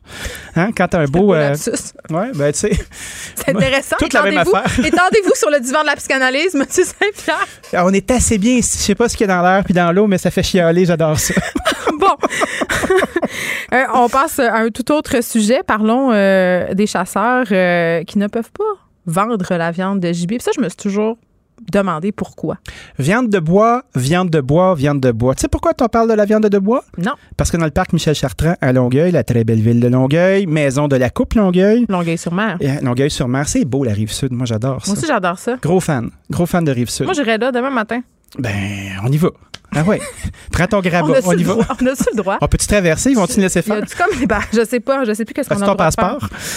Faudrait que je le mette à jour. Je pense qu'il est expiré désormais. J'ai pas full le goût d'aller. euh, je pense pas qu'on va c'est demain la veille qu'on retourne à Cancun. Fait qu'il peut rester dans le tiroir. Tout à fait. Puis tu vois, là, ils vont chasser 15 cerfs du parc Michel Chartrand parce que ça débalance l'écosystème, toi, chose, ces affaires-là. Attends un peu, le, le parc Michel Chartrand, c'est à. Longueuil, mais c'est un Oui. grand parc. Puis pour tirer un chevreuil, j'imagine que c'est pas dans. Y a-tu des gens? Je veux dire, voyons, là, on ne va pas tirer les chevreuils, on va les capturer, on va les leurrer probablement avec des liqueurs douces pour les envoyer dans des petites cages. Avec du de champagne. Ouais, et les euthanasier. Fait, euh, ou peut-être un va bon les jus de carotte. Mais c'est pas. Mais c'est pas på, j'ai plein de problèmes avec ça. OK, continue. Ben oui, mais tu sais, euh, on ne le réglera pas d'une shot. Non. Ils vont capturer les cerfs, puis après ça, ce qu'ils vont faire avec les cerfs, ils vont donner la viande à des organismes de charité. Mais depuis longtemps, euh, les chefs et plusieurs gens, dont les chasseurs, aimeraient voir la viande de bois se retrouver sur les étals des supermarchés ou des magasins de spécialité ou même des restaurants. Puis depuis un bon bout, tu sais, il y a quelques années, il y avait une coalition avec Normand Laprise qui s'était mis de l'avant Ouais.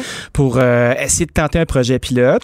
Il y a aussi euh, Stéphane Moda, qui est le chef du Château Frontenac. Parce qu'on n'a pas de viande de bois dans les restaurants. T'as pas le droit. Aucune. Fait que, tu sais, quand on voit euh, les viandes plus exotiques, c'est de l'élevage. Ouais. Admettons, tu vois du kangourou Ouais, ça, c'est. ou euh, du crocodile, tout C'est ça. pas au là. parc La Fontaine qu'on l'a pêché. Non, c'est pas un alligator. parc pêche le kangourou? Ben oui. Ailleurs, en Australie. On prend le kangourou quand il passe, puis après ça, on l'expédie de l'autre bout du monde. Donc, en- à Terre-Neuve, par contre, au Canada, tu peux, euh, il y a des règlements qui sont en place pour qu'un chasseur puisse arriver, faire évaluer sa viande, la faire abattre, euh, pas la faire abattre parce qu'il s'en est occupé lui-même, c'est du monde débrouillard à Terre-Neuve, puis de le faire dépecer correctement, la valoriser, puis la retrouver sur les tables. Et c'est ce qu'on tenterait de, de vouloir mettre de l'avant. Tu vois, Normand Laprise était en entrevue dans ce cher article, Ouais. un article de notre ami Marc-Claude Lortie dont on parlait hier. Mm. Puis euh, Normand disait même, euh, écoutez, c'est bien beau la restauration puis tout ça, mais on pourrait même aller de l'avant et en mettre dans nos institutions, dans des endroits où on a de la difficulté à financer de la viande. Oui, mais c'est quoi les raisons invoquées pour ne pas pouvoir? C'est-tu la salubrité? Parce que je comprends Ben, que c'est difficile d'uniformiser. Si tu veux vendre. Tu sais, moi, j'en ai vu des chasseurs, là, puis là, euh, tu sais, je, je vais marcher sur des œufs, là, mais il y en a qui ne savent pas va. trop quoi Orline. faire avec ça, la viande de bois. Tu sais, Je pense j'ai pas que c'est déjà vu plusieurs orignaux se perdre dans une dans chaîne à bois, moi, parce qu'ils avaient été mal organisés, mal suspendus. Fait que, Ouais, tu sais, si tu veux vendre, j'imagine, puis là, on spécule de la viande dans des épiceries, dans des restos, il faut qu'il y ait une certaine uniformisation des techniques d'entreposage, puis tout le kit. Ben ça, oui. ça se peut peut-être moins. Ben, sais-tu qu'est-ce qui se peut? Que le, à l'époque, les trappeurs étaient un réel métier pour équilibrer l'écosystème. Tu sais, mettons, t'avais un, t'avais un secteur où il y avait trop de castors, puis ils se battaient, puis ils s'entretuaient parce qu'il manquait de nourriture. Le trappeur arrivait et régulait l'écosystème. On est capable d'évaluer les populations de viande sauvage, d'animaux qui se promènent, de cerfs. Tu sais, quand on se retrouve avec le parc des Laurentides, puis à, sna- à snapper des chevreuils, puis tout ça, Ben, là, m'y des c'est clôtures. peut-être là. parce qu'il y en a trop. Mais il n'y a pas de chevreuil dans le parc des Laurentides, Dani, je voudrais pas. Qu'est-ce qu'il y a? Ben, des orignaux. Ah, ben, tu sais, moi, c'est c'est à des bois, ça ressemble au petit au nez rouge. C'est délicieux. J'embarque. Là, tu me fais douter. Il y a peut-être des choses. Non, je pense que c'est des orignaux. On va faire une recherche. J'ai l'impression que les orignaux sont un petit peu plus hauts. Faune et flore. Non, non, mais écoute, il y a des pancartes d'orignaux dans le parc des Laurentides, big time. Là. Ouais, Direct que- à Stoneham. Ce- Direct à dit, le point étant, euh, si on avait le droit. ça, là. Y a-tu des chevreuils dans le parc des Laurentides? Parce que je ne tolérerai aucune euh, mésinformation sur la faune et la flore de, mon, de ma contrée. J'entends, euh, j'entends fort et clair la voix que tu élèves. Je crois que s'il y avait des chasseurs qui se, se proposaient, comme les pêcheurs de thon quand c'est en saison, de chasser et d'emmener directement avec un protocole de transport euh, la viande pour qu'elle soit inspectée, dépecée puis réadministrée, ce serait exceptionnel. Puis c'est une ressource qu'on a. Il y a des surpopulations. C'est l'heure d'aborder tout Puis il y ça. a une demande. Oui, il y a une demande. Tu vois, comme il y a Ariane Daguin qui est à New York, puis qui est une euh, figure emblématique de la distribution de, foie gras et de viande exotique, qui elle aussi s'élevait parce que en Amérique, tu peux pas vendre de la viande de bois. Il y a juste à Terre-Neuve que tu peux faire ça. Donc, c'est à suivre. Moi, j'aimerais ça, j'adore ça, c'est délicieux. Puis souvent, on C'est quoi valorise. ton gibier préféré? On valo- ben, moi, j'aime le chevreuil. Je trouve ça bon, le chevreuil. Euh, j'aime le canard sauvage aussi. C'est, c'est délicieux, le canard sauvage. Moi, une fois, j'ai essayé de faire cuire une noix, Dani. Oui. Ça s'est très mal Ah, passé. c'est vraiment à te, à te taper. Elle est partie. Elle était sec comme une queue de castor. Ouais, mais elle Ça a mal été. de l'oie, c'est pas super gras comme on espérait. Les oies d'élevage Ça a le pas l'air sont. super bon non plus si je me fie à mon expérience, mais encore Ça prend une un fois, doigté. je l'avais pas ce soir-là. On en parlera la prochaine comment fois. j'avais organisé ça? Non. Mes invités n'y avaient vu que du feu. Bon, peut-être qu'ils ont mangé un peu plus longtemps que d'habitude, mais j'avais, j'avais tout mis du beau sapinage alentour de ça, trois choses. Ah, je pensais que tu avais pitché ça dans de la sauce à spaghetti. Tu avais dit débrouillez-vous, bande Mais non, de gueux. j'ai sorti une enveloppe nord, puis j'ai, euh, j'ai réglé ça, le problème de la sauceté. Nord Hein? sapin, Nord sapin, j'aime ça. Nord sapin, Ouais. une alliance naturelle. Hey, on tient quelque chose? Peut-être qu'on pourrait servir de la Nord sapin euh, dans nos repas d'avion, Dani. Je crois que oui. Euh, Sais-tu que Fleury Michon, qui est une, euh, une entreprise emblématique de Rigaud, qui est avant Delta Daily Foods, compagnie française qui fabrique des plats cuisinés de grande qualité. Moi, j'ai eu la chance de collaborer avec eux pendant un bon bout de temps. Mm-hmm. En 2017, ils se sont retirés du marché du détail pour se concentrer que sur le catering aérien. Donc, c'est eux qui fabriquent vos plats d'avion. Puis là, je vous imagine tous à la maison dire, ouais, mais c'est fucking dégueulasse de la bouffe d'avion. Mais pas tout le temps. Ben, non, pas tout le temps. Il faut savoir que Sur les Air budgets, C'était fort bon. les budgets qui sont accordés euh, au repas sur avion, là, ils sont minimes. Tu à peu près 3 piastres pour faire une barquette puis offrir ça Ouais, aux gens. fait un peu suer, par exemple. Euh, dégueulasse. Puis là, on dirait qu'on parle du- d'une autre époque très, très lointaine. Oh oui. C'est-à-dire la dernière fois que j'ai pris l'avion en mars dernier, Mm. quand je suis allée à Berlin. Euh, ce qui me fait un peu suer comme consommatrice, c'est que j'ai l'impression que pour avoir droit justement euh, au repas qui goûte pas à l'intérieur du sac de la tondeuse ou la brochure, Oui. euh, qu'il faut que je, tout le temps que je paye plus, plus, plus, plus, plus, plus.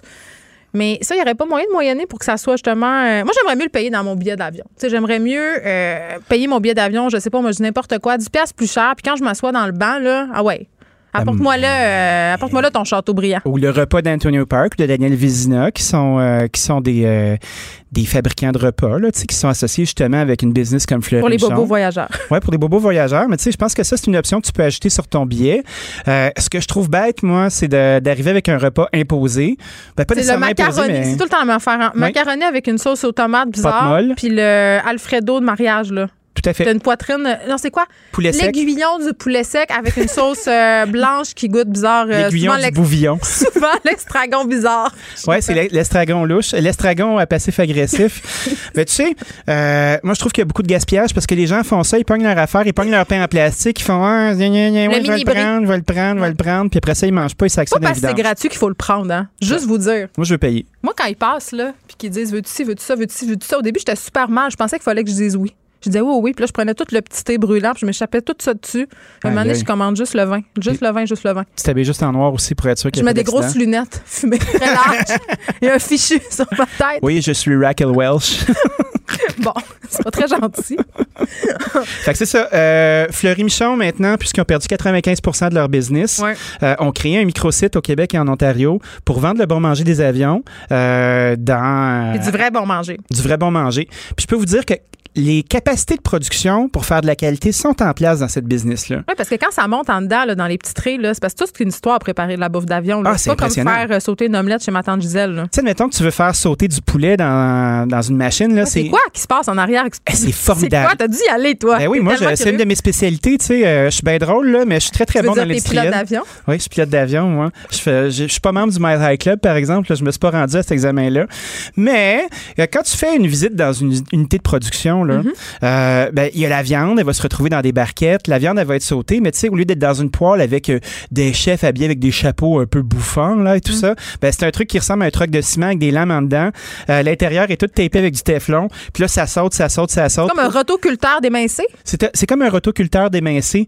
Euh, puis ça, ça, te barouette. Des fois, tu as des tapis là, où tu déposes, exemple, du euh, poulet général Tao, euh, un tapis de grillage. Là, puis là, le tapis, euh, c'est comme une chaîne convoyeur qui descend dans de l'huile C'est comme chaude. affaire pour faire des sauces, mais version friture. Ben, tu sais, je sais pas si t'écoutais comment c'est fait quand on était petit, là. Oui. Ben, c'est le même principe. Puis, il y a de la nourriture délicieuse qui peut sortir de là. Mais il faut y mettre le budget. C'est sûr que quand t'as une pièce et demie pour produire une barquette, tu vas manger de la swile. Mais, quand on a quelque chose de délicieux à cuisiner, euh, c'est pas les machines ou l'industrialisation qui se mettent dans le chemin de la déliciosité. C'est le budget. Hmm. Il y a des gens d'une grande compétence qui se sont fait un métier de faire ça comme il faut. Puis moi, je suis persuadé que ce que ces gens-là proposent est intéressant. À 7 pièces la barquette. On pourra peut-être nous servir de l'orignal du parc des Laurentides parce qu'il n'y a point de chevreuil, ou du moins euh, pas selon les recensions euh, faits pendant Parfait. ce segment par notre valeureux recherchiste Frédéric Merci, euh, homme de recherche. Fanny Saint-Pierre, on se reparle euh, demain. Merci. à demain. Le, le commentaire de François Lambert, un dragon pas comme les autres. Salut François. Salut Geneviève. Écoute, euh, Québec annonce la création d'un guichet unique pour aider les entrepreneurs euh, à se retrouver parmi les nombreux programmes d'aide à leur disposition parce que c'est vrai, on en, a annoncé pardon, plusieurs de ces programmes-là. Euh, c'est complexe, il faut y accéder. On a de la paperasse à remplir, c'est normal. À un moment donné, quand le gouvernement te prête ou te donne de l'argent, il faut que tu apportes en échange certaines preuves. Et là, ça devient complexe pour plusieurs d'entre eux. Ben oui, Geneviève. Euh... euh, un- Pourquoi ça te fait rire? Pourquoi ça te fait rire de même? Ben parce que ça me fait rire, parce qu'il n'y a pas personne qui va y aller. Si tu es un, un entrepreneur, non, mais je veux pas toujours chialer, mais... Ah. T'es jamais positif sur quelque chose que le gouvernement fait comme site. Ben, c'est parce que le gouvernement, Fitzgibbon est selon moi un des pires ministres de l'économie. Je ne sais pas comment ça se fait que l'immunité, parce que c'est pas un bon programme encore, Geneviève. La réalité, c'est que si tu es un entrepreneur euh, dans le trouble, tu le sais en tabarnouche lesquels programmes que tu as, que, accès. Si tu un entrepreneur à succès, c'est pas pour toi. Donc, c'est pour qui cette, euh, cette place-là? Et on met 90 millions pour euh, dire aux entrepreneurs, euh, ben garde, voici de ce quoi tu as le droit. Donc, je me, je me mets à la place, moi, d'un entrepreneur qui s'en va voir, écoute, bon, j'ai perdu des revenus, euh, j'ai besoin d'employés, qu'est-ce qui est à moi? Là, il y, a un, il y a un fonctionnaire qui va lui dire quoi faire. On va dire remplir tel formulaire. Est-ce qu'il va lui dire avec cette voix-là quoi faire? mais la réalité, là, c'est que si tu étais en train de courir après toutes les subventions possibles, là, Mhm. ton lifeline est déjà terminé. là. On essaie juste de te garder en vie pour le plaisir de te garder en vie. Euh, là, on parle, ça va aider pour l'exportation. Donc, moi, je me vois avec mes produits, Mhm. aller les voir pour dire, pouvez-vous m'aider à en exporter? Ouais, tu fais du popcorn, toi. Ouais, ben, euh, Ben, tu du popcorn à l'érable, quand même. OK. Mais pensez-vous que je vais aller voir un fonctionnaire pour m'aider à exporter quand la réalité, c'est comme n'importe quoi, exporter ou même vendre dans n'importe où ici, c'est une question de contact, une question de crédibilité, une question de s'aider. Il y a Export et Développement Canada qui existe pour aider à exporter. Mais il n'y a pas un petit entrepreneur qui va aller se présenter au guichet pour dire aidez-moi à exporter mes produits. Ça marche. Les gens ne comprennent pas la réalité entrepreneuriale pour lancer des projets comme ça. C'est encore 90 millions. C'est parce qu'à un moment donné, un petit milliard un petit 90 millions un petit 3 millions dans le panier bleu, un petit ci, un petit ça. À la fin, qu'est-ce qui est là pour créer de la richesse? Absolument rien. Il n'y a encore rien vu qu'on crée de la richesse. Parle-moi pas de Nemasco Lithium quand même qu'un actionnaire de Tesla a décidé d'investir avec Nemasco Lithium. On n'est pas sorti du bois. Il y a quand même une poursuite qui s'en vient en recours collectif contre 25, euh, de 25 000 petits actionnaires. Donc, quand je vois ça encore un guichet, c'est des former des fonctionnaires pour donner un service à des gens qui n'en ont pas demandé ce service-là et qu'à la fin ne créera pas de la richesse. C'est ça qu'on doit regarder. Chaque dollar dépensé du gouvernement doit être là pour créer de la richesse, pas pour maintenir des entreprises en, survie. Quand tu es mal pris, là, tu le sais en maudit quel programme que tu as accès. Tu n'as pas besoin d'aller voir un fonctionnaire pour dire j'ai accès à quoi pour qu'ils vont me donner un mois supplémentaire? 90 millions, Geneviève, c'est beaucoup, beaucoup d'argent, là.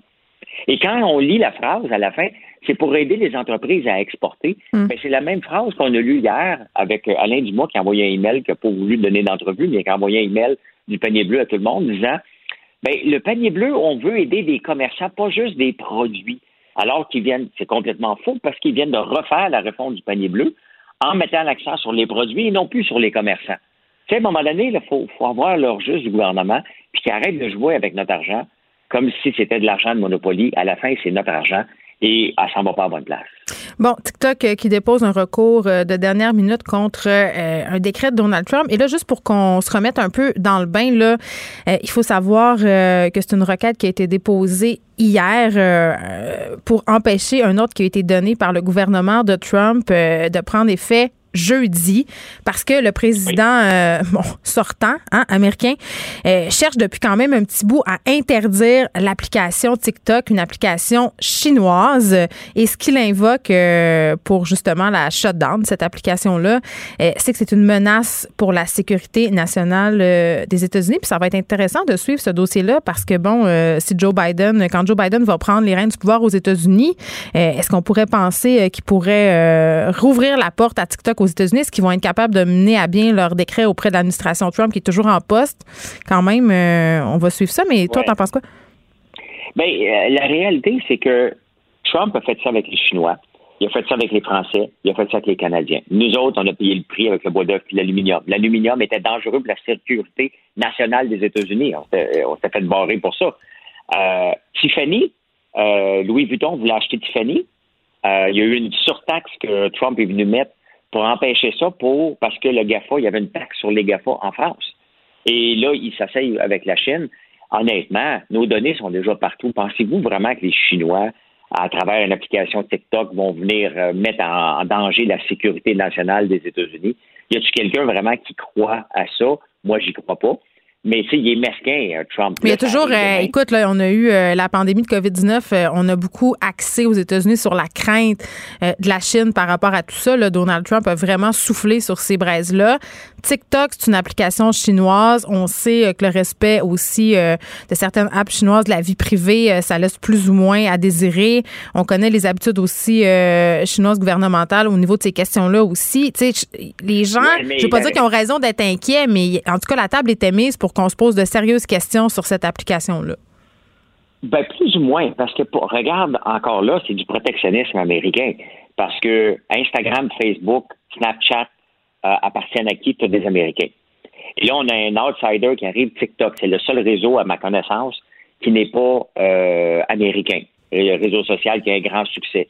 Euh, Trump, peut-être pour faire plaisir à Facebook ou Instagram, il n'y a, pas de sens là, que euh, ByteDance avec TikTok soit plus dangereux pour nos données? Quel genre de données on a eu? Ce même Non, t'as raison. Lorsqu'on lorsqu'on avait l'application FaceTune ou FaceApp pour se faire transformer en fille ou en autre, on disait ça appartient à des Chinois puis ils vont savoir notre date Ah de oui, ça, c'était euh, à un moment donné, il y avait eu ce mouvement-là sur les médias sociaux. et C'était une, un- une application euh, de vieillissement. Mais moi, j'avais parlé à des experts de la. Chinois aussi. Oui, c'est ça, mais j'avais parlé avec des experts de la sécurité qui disaient quand même euh, qu'on était peut-être en train de capoter un peu euh, avec euh, le leak de données, mais qu'en même temps, on donnait à ces compagnies-là de façon tout à fait gratuite la reconnaissance faciale et beaucoup d'informations très personnelles sans le vouloir pour participer à cette tendance-là. Ben oui, mais qu'est-ce qu'ils vont faire avec ça? Ils vont nous proposer des crèmes anti-âge parce qu'on est on, va mal vieillir. À la fin, on a quand même le pouvoir, l'intelligence de dire moi je vais acheter ce qu'on me propose ou non. Hein? Sais, c'est, du marketing à la fin, mais de penser que la sécurité nationale est en jeu avec une application, TikTok, euh, il y a plus notre cerveau qui est en danger de, de rien faire pendant quatre heures. Parce que quand tu ouvres TikTok, la problématique. Je sais pas, moi, mes enfants sont tout le temps là-dessus. Ils font des danses. euh, Puis même euh, quand ils sont pas sur TikTok, ils ont développé ce que j'appelle euh, la TikTok euh, manie. C'est-à-dire, ils font des petites danses un peu tout le temps. Même si à l'épicerie, dans l'auto, ils font des danses TikTok. Et moi, j'ai fait une vidéo pour m'amuser cet été. C'est ma nièce qui l'a fait pour moi, là, parce que. Mais la réalité, c'est que quand tu TikTok, tu peux passer facilement un heure ou deux, ça passe rapidement. C'est éphémère et c'est divertissant. Et je pense que c'est plus euh, une crainte parce que regardez, entre-temps, Instagram est arrivé avec Reels. euh, tu sais jamais avec le. Il est tellement protectionniste. Non, mais ils battront jamais la popularité euh, de TikTok Reels sur Instagram. Là. Ben Écoute, euh, il y a des Québécoises qui font quand même beaucoup de views euh, sur TikTok en ce moment. C'est un phénomène quand même grandissant. Là. Ils s'en vont à LA. Ce sont des danseuses et sont de plus en plus populaires. Un petit mot, François, en terminant sur la bourse qui continue de monter. Est-ce qu'il faut s'enthousiasmer? Ben, il faut. C'est la, la bonne nouvelle, c'est que malgré la pandémie, l'économie va bien. Il y a des pas d'économie là, qui sont dans le tapis. Et la bourse, bien entendu, elle, euh, ben, regardez, là, dernièrement, là, les compagnies de, de- de bateaux de croisière, euh, les compagnies aériennes ont toutes monté là, depuis lundi parce que le, le vaccin veut dire on reprend une vie normale. Ça va prendre du temps quand même. Mais la réalité, c'est que l'économie va- a, toujours bien été. On a eu un creux pendant deux mois. Elle remonte et la bourse, est-ce qu'elle est en surchauffe? Ça, on va le savoir après. On va le savoir lorsque ça va péter. Tu veux Ah, dire est si c'est une bulle? que- C'est ça que tu veux dire? oui, exactement. On ne sait pas si on est dans une bulle. Est-ce que la techno est dans une bulle? Est-ce que qu'est-ce qui va arriver avec Biden? Il va-tu favoriser le solaire au détriment du pétrole? Mais la réalité, c'est que la bourse, ça va très, très bien. C'était quand même une bonne nouvelle. Ouais, mais qu'est-ce qu'on s'était dit euh, déjà par rapport à l'élection américaine? François, rafraîchis ma mémoire. Si Trump passait, euh, tu disais que les bourses allaient monter ou descendre? Je me rappelle plus. Euh, la réalité, c'est que j'avais surtout dit, si Biden monte, le pétrole va prendre une débarque. C'est ça. Les vieilles économies, les vieilles économies vont débarquer, c'est ce qui est arrivé. Et en même temps, il annonce un vaccin et le vaccin revient pour la nouvelle économie. Donc, je me suis trompé, comme à peu près tout le monde se trompe à la bourse. Euh, la réalité, c'est que la bourse peut faire n'importe quelle prédiction. Un singe peut faire une prédiction de dire c'est 9% pour les 10 prochaines années, puis il va avoir raison. C'est ça qu'on vise avec la bourse en ce moment. C'est sûr que depuis lundi, il y a une surchauffe. Est-ce que c'est le temps de prendre des prof- profits? Définitivement. Si vous avez le, le- le- le- c'est le moment de réorganiser notre portefeuille. Oui, tout le monde se demande vers si euh, doivent faire des moves ou pas. Là. Tu dis quoi? On n'a pas le droit de donner de conseils financiers spécifiques, là, mais quand même. Ben, on n'a pas le droit de donner des conseils spé- financiers spécifiques à des gens. Je pourrais jamais dire achète telle action. C'est ça, exact. En privé, on peut, on peut le faire euh, en Global. général comme ça, en global, mais le faire, je ne dis pas d'acheter une action ou l'autre. Je peux juste dire c'est peut-être le temps de prendre des profits et de regarder des compagnies qui n'ont arraché un petit peu plus que peut-être. Je ne veux pas les nommer parce que les gens vont se lancer dessus. Oui, c'est ça. Il faut de voir. Il y a des compagnies qui ont mangé des volets un petit peu dernièrement, qui est peut-être le temps de regarder pour une réallocation à long terme. Des compagnies qui vont bien, bien entendu. Des compagnies qui sont reconnues, qui ont des gros profits. Allez pas vers les, euh, les actions. Une action, là, euh, qui vaut 39 cents, là, elle vaut 39 cents. Elle n'est pas en rabais. Les gens pensent Très bien. que ça vaut juste 39 cents. Fait que, On se voilà. reparle demain, François. Merci. Pendant que votre attention est centrée sur vos urgences du matin, vos réunions d'affaires du midi, votre retour à la maison ou votre emploi du soir, celle de Desjardins Entreprises est centrée sur plus de 400 000 entreprises à toute heure du jour. Grâce à notre connaissance des secteurs d'activité et à notre accompagnement spécialisé, nous aidons les entrepreneurs à relever chaque défi pour qu'ils puissent rester centrés sur ce qui compte, le développement de leur entreprise.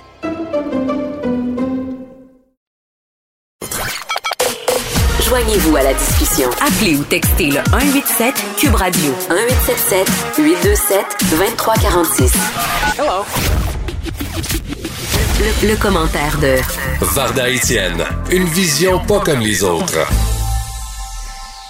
Exceptionnellement, euh, Vardon ne parle pas à 14h45 aujourd'hui. Salut. Salut Geneviève. Écoute, euh, tu voulais qu'on revienne ensemble sur la saga Britney Spears. Ça fait tellement euh, longtemps qu'on suit ça sur les médias sociaux. euh, le Britney Gate, Free Britney, le compte de Britney qui a l'air complètement hacké, puis en fait sous contrôle. Oui, c'est ça. Elle est sous la tutelle de son père et là, on a du développement. On a du développement, c'est-à-dire qu'il y a un juge qui a refusé de modifier les termes de la tutelle de Britney Spears parce que depuis, écoute, elle est sous tutelle depuis au moins une dizaine d'années. Et là, elle prétend qu'elle a vraiment peur de son père, ça l'empêche de, de poursuivre sa carrière, elle a peur de monter sur scène. Donc, elle s'oppose catégoriquement à ce que son père euh, soit encore son, son gardien. Mais ce que les gens, ou ceux qui ne le savent pas, c'est que Britney Spears, malgré son talent incroyable, je veux dire, elle a quand même une fortune d'une valeur de 115 millions de dollars américains. C'est pas peu dire. Elle a commencé très très jeune. Sa carrière a été, euh, elle a eu une ascension fulgurante, mais malheureusement, et je dis bien malheureusement parce qu'elle refuse de se soigner, elle souffre du trouble de bipolarité. Et si vous vous souvenez, il y a quelques années, euh, il y a vu quand même des signes. Tu te souviens de l'épisode où elle, est, elle était rentrée chez un barbier très tard le soir avec son garde du corps, puis elle s'est complètement rasé le crâne. Ben, qui s'en souvient pas, je veux dire. mais, je veux dire, tu sais, c'est quand même un événement marquant. Donc, tu sais, beaucoup de comportements erratiques. Et, euh, On avait vu euh, naître à ce moment-là euh, l'espèce de mime euh, Live Britney Alone, là aussi. Exact, exact. Et bon, et suite à ça, euh, bon, ses parents ont eu, elle était mariée avec Kevin Federline à l'époque, mais ils se sont tous mis de concert, puis il- elle était hospitalisée en psychiatrie, Euh, contre son gré bien sûr. Et là, écoutez, elle, elle voulait absolument sortir de là, puis son état s'était vraiment, vraiment détérioré. Mhm. Et moi, bien sûr, j'ai reconnu les signes. Ça a même fait en sorte qu'elle a perdu la garde de ses enfants pendant un petit bout de temps. Donc, et ce qu'on constate justement sur les réseaux sociaux, Britney Spears, qui a maintenant 38 ans, donc c'est une femme, hein, euh, ça va pas. Ça, ça ne va pas. Encore Et- aujourd'hui? Encore aujourd'hui. Euh, encore Qu'est-ce qui te aujourd'hui. fait dire ça? Ben, écoute, elle a, sur- Instagram, par exemple, moi, je la suis, je, je la suis pas officiellement, mais de temps en temps, parce que j'ai beaucoup d'empathie pour cette femme que j'ai d'ailleurs interviewée euh, très tôt dans sa carrière. Ah, Elle vraiment? était- elle- oui, à mes débuts à Musique Plus, je l'ai interviewée. Elle est absolument charmante, gentille, drôle. Euh, J'avais mon fils qui avait peut-être 3-4 ans à l'époque. Elle avait joué avec le petit. Elle devait avoir peut-être 22 ans à l'époque. Oui, puis c'est une enfant aussi, euh, comme un peu Justin Timberlake, Christina Oui. Aguilera, Beyoncé. Wayne Walt, Oui, Walt Disney, Exact. Kid, oui. Ont été un peu euh, born to be, c'est-à-dire leurs parents les ont inscrits très tôt dans des concours euh, pour faire d'eux des stars. Et euh, ils ont été groomés, littéralement, pour plaire au monde. Là. Mais, mais l'avantage que Britney Spears et les Justin Timberlake et Christina Aguilera, c'est qu'ils ont, ils ont véritablement un talent. C'est-à-dire que Britney Mhm. sûr. Spears, je veux dire, c'est une bonne, elle, elle a une belle voix, elle, elle danse bien, euh, tu sais, elle est vraiment, puis comme je t'ai dit tantôt, elle est vraiment super fine, mais comme bien des gens qui souffrent de maladies mentales, elle refuse de se soigner et, et, et je fais un parallèle avec Kanye West parce que ils ont, ce sont des personnes excessivement riches. Donc, lorsque tu es excessivement riche et qu'il y a des gens qui travaillent pour toi, ben, tu peux les tu peux te permettre de leur dire, tu sais quoi, si tu fais pas ce que je te demande, ben, you're fired, comme dirait Donald Trump. Ouais. Donc, son père, qui, selon moi, et euh, si on est, pour ceux qui ont entendu les témoignages du père, écoute, c'est sa fille. Clairement, cet homme-là a les meilleurs intérêts de sa fille à cœur. Il Mais veut ça, on le sait pas, là. On sait pas. On peut pas présumer écoute, de ça. Non, on ne, c'est clair qu'on peut pas présumer de ça, mais pour l'avoir vu en entrevue à maintes reprises, c'est vrai que je suis pas dans le dans le cercle intime de Britney Spears, mais cet homme-là, moi je l'ai vu souvent dire haut et fort qu'il n'a aucun intérêt euh, mis à part le bien-être de sa fille, dans le sens que lui il travaille, tu sais, il a pas clairement t'as pas l'impression qu'il veut la voler, il veut vraiment la protéger d'elle-même parce que quand tu souffres de maladie mentale, et je précise la bipolarité parce que, comme tu le sais, Geneviève, je connais ça très bien, c'est que quand tu es en phase manie, t'as beau être bien, bien riche, là, tu fais des, tu fais des dépenses excessives incontrôlables. Mais moi, j'ai une question à, à te poser, Varda. Puis c'est super délicat, mais je te la pose quand même, OK? Parce qu'on a une belle relation. Oui. non, mais c'est vrai, je pense que je peux te la poser, là, puis que c'est pas grave. Quand, Je t'en prie. quand, quand tu es dans un épisode euh, maniaque, là, mettons, quand tu étais, je sais pas comment le formuler, là, est-ce que oui, oui, tu en t'en, ra- manie. tu t'en rendais tu compte? C'est-à-dire que tu t'en rends compte, oui, tu t'en rends compte, et, et, et ça se fait de manière, tu sais, il y a, il y a comme une, une- c'est par étapes, hein, donc tu tu sais, ça évolue. Donc tu le sens au départ parce que tu as des signes physiques. Mm-hmm. Tu as les mains moites, tu as un débit extrêmement rapide, tu as des palpitations, et tranquillement, tu as l'impression d'avoir, de souffrir du complexe de Dieu le Père, parce que tu te penses vraiment au-dessus de tout. Et si t'es pas contrôlé, s'il y a personne pour te ramener sur terre, ben, t'es pas arrêtable. T'es pas arrêtable. Et, et, et je me ce que je disais à, à notre chercheuse Frédéric tantôt, c'est que ce- le dossier de Britney Spears ressemble beaucoup au mien. Clairement, clairement, I wish si j'étais aussi riche que Britney Spears. Mais moi, je suis sous tutelle avec une firme comptable. Et Parce je n'ai pas le choix. tu fais Ben pas oui. confiance. Non, Geneviève, parce que parce qu'en en, en, ma- en crise de manie, j'ai été flobée 60 000 chez Renfrew en deux heures et demie. Et pedaille, qu'est-ce que t'as acheté, Varda? Je peux-tu savoir? Écoute, j'ai acheté. Non, non, mais tu sais, on... écoute, là, maintenant, je peux en rire parce que oui, ça fait quand même ben, longtemps. c'est ça, c'est pour ça qu'on se permet ça. Oui, oui, mais écoute, je veux dire, je suis rentrée chez Chanel, puis j'ai dit, tu sais, c'est vraiment comme, je veux ça, ça, ça dans le sac. Et, et puis, tu sais quoi, euh, je suis, je suis complètement responsable de mes actes, mais je me souviens à l'époque, toi qui connais Old Renfrew, à l'époque, Oui, j'achète pas souvent de choses là, je te le dirais. Seulement la chandelle à 100 dollars. chandelle à 100 piastres, la chandelle à 100 piastres. Mais, mais tu sais, il y a, il y a les gens qui sont très fortunés, par exemple, qui fréquentent euh, Old Renfrew. Mhm. c'est qu'on te, on t'assigne un, un, un, un- il y a quelqu'un qui te suit. Donc, tu arrives là, tu prends un rendez-vous, tu dis, OK, Madame Intel, je viens passer la journée, je vais magasiner. Donc, tu arrives là, il y a quelqu'un qui t'attend. Et moi, c'est ce que je faisais. Je dis, bah, écoutez, moi, je vais venir magasiner aujourd'hui. Mais j'étais tellement complètement sautée. Je me disais, comment se fait-il que personne disait, attends, il y, a- il y a quelque chose qui marche pas, là, clairement pas bien. Là, je veux dire. Mais je comprends aussi que ces gens-là sont payés à commission. Tu comprends? Fait que Moi, quand je clôt 60 000 en deux heures et demie, c'est sûr que tu as payé ton hypothèque à la fin du mois avec mon cash. Ceci étant, j'étais devenue et, alors pour répondre à ta question, excuse-moi Geneviève, donc j'ai acheté un paquet de bébelles donc je n'avais clairement pas besoin. Et lorsque je suis arrivée chez moi avec mes, mes sacs qui étaient éparpillés partout dans mon salon, je me suis écroulée. Mais je comprends. Je me suis écroulée parce que là, je, je pleurais. Tu sais, je, je- j'en revenais pas. Donc, quand j'ai mis mes parents au courant, ils ont fait comme non, ça, ça, non, ça fonctionne plus. Ça, ça fonctionne plus. Et, et, et puis, tu sais, c'est que ça prend, sais, faut que tu aies les moyens. Puis, et, et là, je, je le dis, puis je le dis vraiment sans, avec beaucoup, beaucoup de modestie, beaucoup d'humilité, Mhm. c'est que je sortais avec un gars qui était milliardaire. Tu comprends? Donc, tu sais, des 60 000, tu sais, il n'y en avait rien à battre. Puis il était comme, OK, tu- quand t'en veux d'autres, qu'est-ce qui se passe? Qu'est-ce qui te manque? Mais c'est complètement irresponsable de sa part et de la mienne. Tu sais, moi, j'ai toujours, toujours assumé euh, ce que je faisais. C'était complètement irresponsable. Puis, tu sais, c'est que tu penses pas au lendemain. Tu dis, ben là, il y en a maintenant. Puis, tu sais, au diable, le lendemain, on s'en fout. Là, on va en trouver d'autres. Mais OK, mais ma question, là- tu t'en rendais pas compte, c'est c'est oui puis non, dans un sens, c'est ça? Fait qu'elle, a- fait que Britney Spears, elle, dans le fond, elle peut penser qu'elle va bien puis qu'elle est bien correcte, mais dans le fond, elle n'est pas en train de s'en rendre Ah compte. ouais, exact. Oui, exactement. C'est parce que parce que tu tu tu tu deviens complètement déconnecté de la réalité. Et c'est ça que les gens qui ne qui, et, et je le comprends, ceux qui ne souffrent pas de maladie mentale ont beaucoup de difficultés Ben oui, à c'est sûr. et, et c'est tout à fait tout à fait légitime. Mais c'est ce sont des moments d'euphorie, Geneviève, qui sont tellement puissants là. Et ça te, et là, tu sais, ça te coupe l'appétit, tu ne dors plus. C'est pour ça que les gens arrêtent de prendre leur médication, Varda, c'est pour la retrouver, cette euphorie-là? Oui, puis on, on a toujours peur de retomber dans ce que j'appelle une phase beige. Ça, qui est c'est la quoi? phase. Alors, la phase beige, c'est la phase plate. Donc, tu es, entre guillemets, normal. Tu fonctionnes ou tu penses penser fonctionner normalement. Mais il n'y a aucun plaisir à fonctionner normalement parce que nous, on a besoin tout le temps d'être sur un high. Hmm. Et ce que j'allais dire, c'est qu'on compare ça. Moi, j'ai jamais fait de drogue de ma vie, mais il paraît que c'est très semblable à quelqu'un qui consomme la cocaïne. Tu sais, t'es sur un high tout le temps. T'es toujours de bonne humeur, tu faire plein d'affaires, tu dors pas, tu parles vite, tu manges plus. Tu sais, c'est. Puis là, tu vas avoir du fun. Et c'est ça. C'est c'est le sempiternel besoin d'avoir du fun.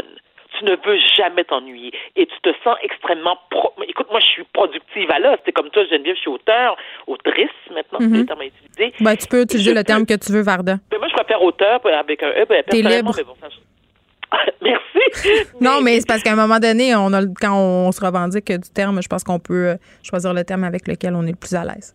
tout à fait raison, tout à fait d'accord avec toi. Mais alors, il y a eu des moments lorsque j'écrivais un livre, tu sais, Geneviève, je me levais à 2 heures du matin et je, je te jure, là, tu, l'as peut-être déjà vécu aussi, Hmm. j'étais capable de visualiser les chapitres avec des virgules puis des points. Puis là, j'étais comme, oh my God, ok, là, là, j'écris, j'écris. Grand éclair de génie, toi, chose. Et- et- mais, mais suivi, suivi du syndrome de la de, de la page blanche. Et Ah là, oui. je et là, tu, je, suis à quatre pattes, euh, pas à quatre pattes, j'ai même pas à quatre pattes, je fais le bacon à terre, je suis inconsolable, Geneviève. Et là, je suis pourrie, je suis une conne, je suis une niaiseuse, je mérite pas de vivre.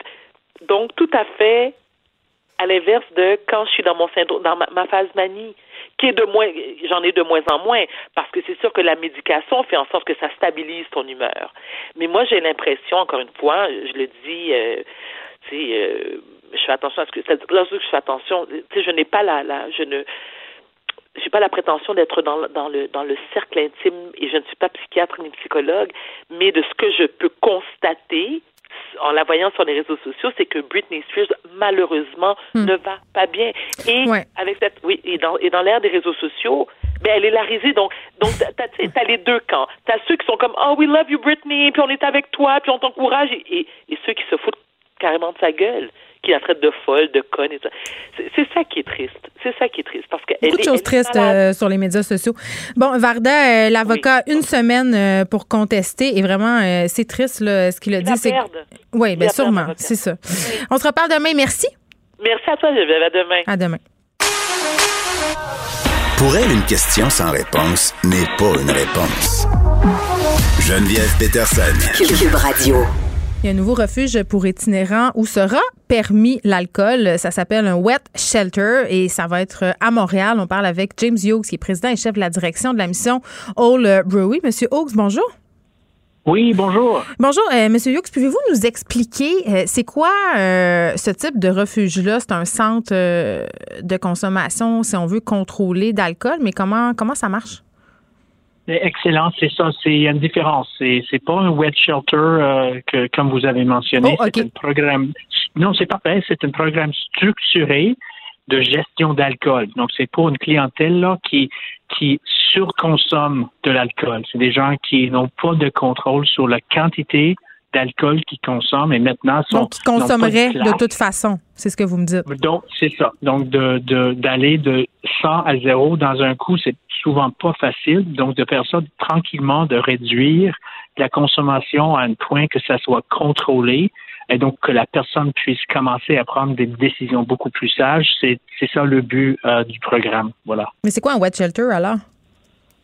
Un wet shelter, euh, c'est un lieu, et il y a dif- différentes défi- définitions, mais c'est une place où les gens peuvent consommer euh, comme qu'ils veulent, euh, mais c'est dans un lieu sécuritaire.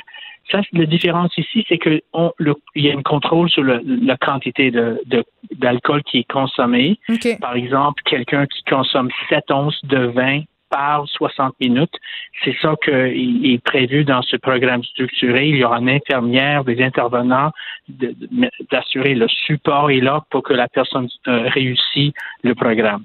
Puis j'imagine que vous allez devoir, euh, entre guillemets, euh, expliquer aux gens qu'une telle ressource existe parce que là, c'est une première un peu partout à Montréal? C'est ça. C'est un premier à Montréal, Ouais. mais c'est pas le premier euh, au Canada, par Non. exemple. On a déjà ces services dans les autres villes, donc euh, nous aurons notre propre euh, programme de même. Et c'est un travail d'équipe. C'est sûr que toutes les autres euh, grandes ressources en itinérance, les autres agences, les partenaires vont tous être partie prenante dans ça parce que c'est pas juste le clientèle de la mission Aubrey Mm. euh, qui va venir, c'est le clientèle en général qui va en bénéficier d'un- d'une telle initiative. Les gens ont quand même, euh, puis je m'inclus là-dedans, là, certains préjugés par rapport à la consommation d'alcool, euh, d'alcool, pardon, de drogue chez les euh, chez les itinérants.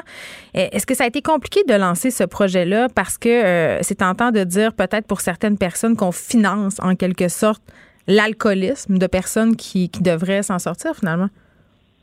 Oui, c'est la question, belle question. Oui, on va financer la consommation de l'alcool, mais beaucoup moins d'alcool. Et dans un lieu très sécuritaire, très contrôlé, parce que c'est volontaire. Hein, les, les gens qui participent sont des gens qui veulent sortir de ce terrible drame d'un alcoolisme chronique, de la consommation dangereuse.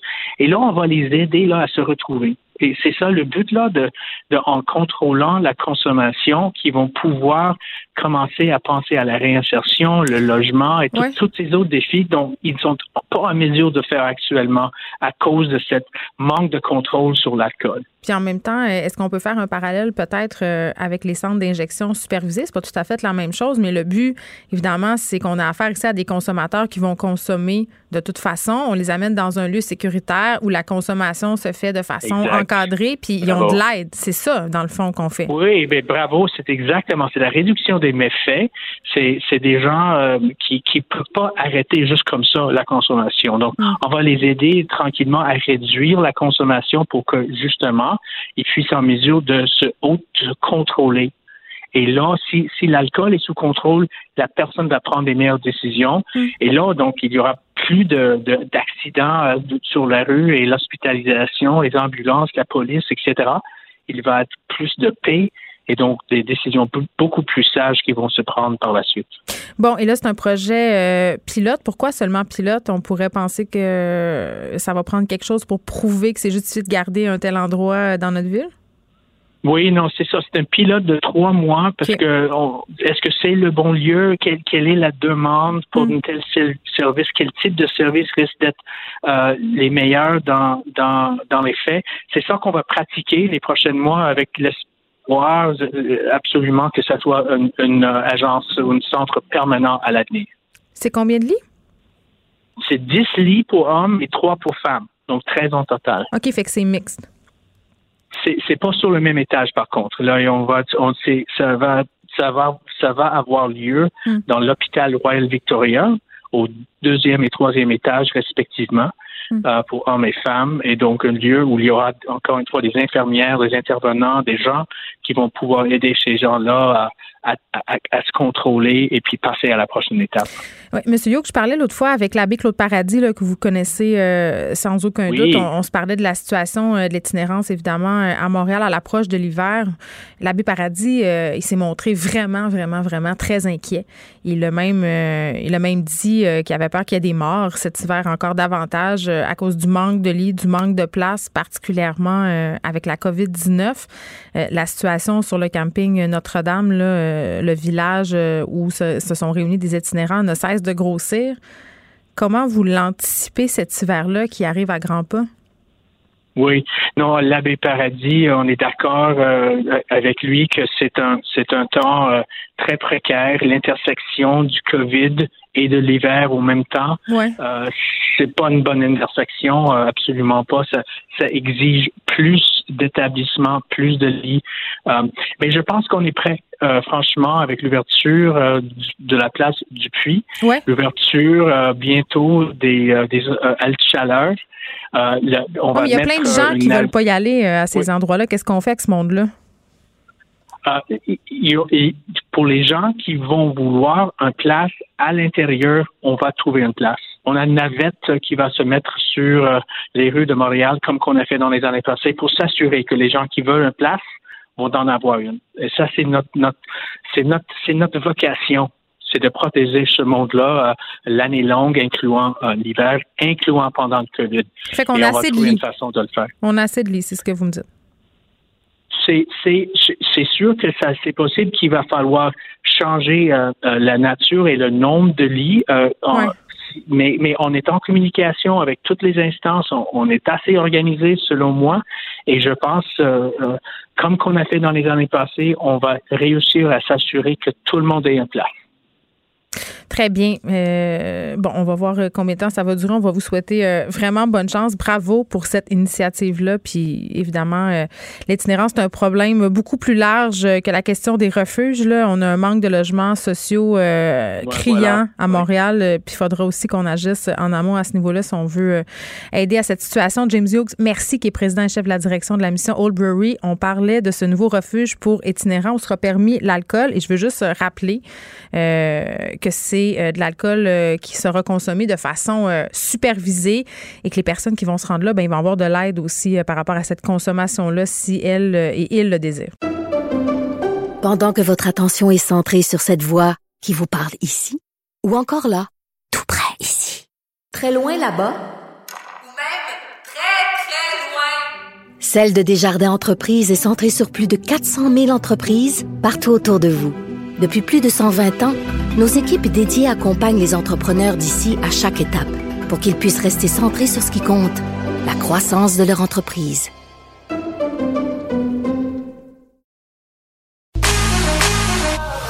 Pour elle, une question sans réponse n'est pas une réponse.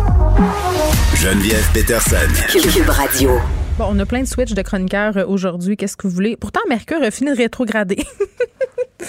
Pierre Nantel, salut!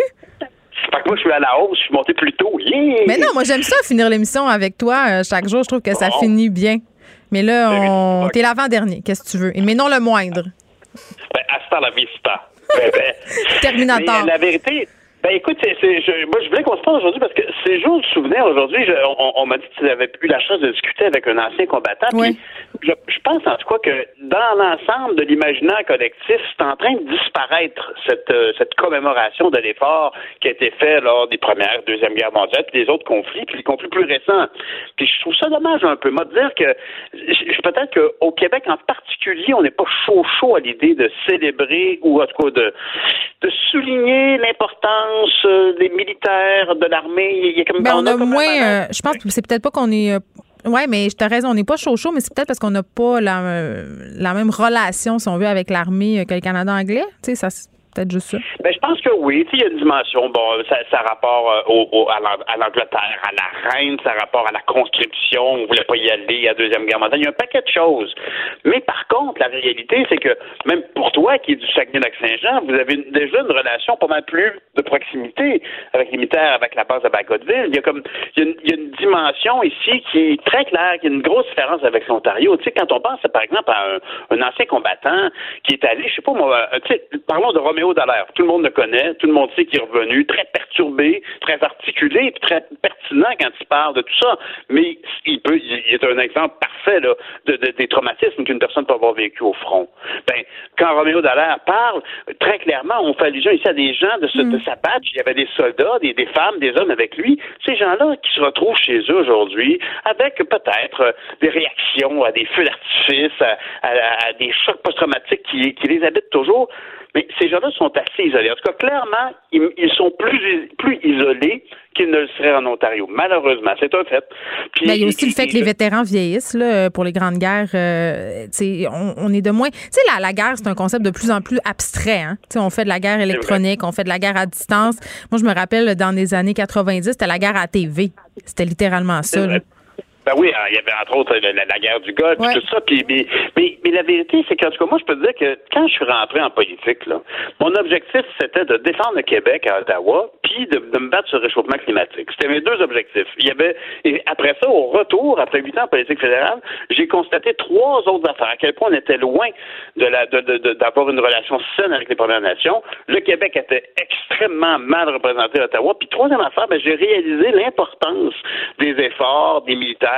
Parce qu'en tant que député fédéral, c'est un peu ta job, que tu sois dans n'importe quel parti, d'aller voir les militaires, d'aller voir la Légion, peut-être, mais en tout cas, certainement de, de, de, de- de lever ton chapeau relativement aux jours de souvenir et aux efforts qui ont été faits. Parce que peu importe qu'on trouve ça passéiste, qu'on trouve ça violent, quoi que ce soit, il y a quand même une abnégation des gens qui font partie, qui ont fait partie de ces grands conflits-là. Oui, qui ont sacrifié euh, leur bien-être individuel au nom du bien-être collectif, de la liberté. Ça, ça on- jamais on va nier ça. Tu sais, puis tantôt, euh, Martin Ford, qui est quand même un ancien combattant, là, euh, il me parlait du coquelicot blanc, puis je trouvais ça intéressant aussi de le souligner parce que l'un peut exister à- aux côtés de l'autre. Moi, je trouve sans problème, là, personnellement. C'est Oui. pas parce qu'on reconnaît euh, la part euh, des vétérans qu'on peut pas reconnaître comment les sociétés civiles ont souffert à cause des guerres. Ça, je- ça aussi, on peut le reconnaître. Comment il réagissait, lui, au, au coquelicot, au, co- au- ce dimanche, au coquelicot blanc? Comment il réagissait à Ben ça, lui, il est porte-parole de cette histoire-là, fait qu'il réagissait fort bien, bien évidemment. Mais j'ai l'impression que c'est ça. Puis tu sais, par rapport euh, au fameux coquelicot rouge, là, là, je vois, euh, bon, les gens dans les chaînes de nouvelles le portent comme une habitude. Hein, au mois de novembre, on le voit euh, ressurgir. Je me demande si les personnes plus jeunes comprennent bien la signification de ça. Je me demande aussi si c'est encore une signification aussi forte pour eux, parallèlement à ce que je te disais tantôt là, sur le fait qu'on s'éloigne des guerres, le fait que c'est abstrait, puis le, le fait qu'on vive dans une société quand même qui est anti-guerre. là. On n'a pas une culture militaire comme aux États-Unis. Là. On va pas dire ça non plus. Ben, t'as tout à fait raison, puis c'est pour ça que toi qui as une histoire si jeune, Geneviève, c'est important qu'on puisse en parler parce que moi, je peux te dire en tout cas que si les gens disent qu'ils font ça par habitude, moi, je peux te dire que c'est pas une habitude. Moi, je peux te dire que quand arrive, quand moi j'arrive, quand arrive le mois de novembre, là, je, je cherche mon coquelicot, sinon je vais aller en acheter un autre, mais je peux te dire qu'en tant que député, j'en avais comme une beurrée, mais il en demeure pas moi que je le cherche.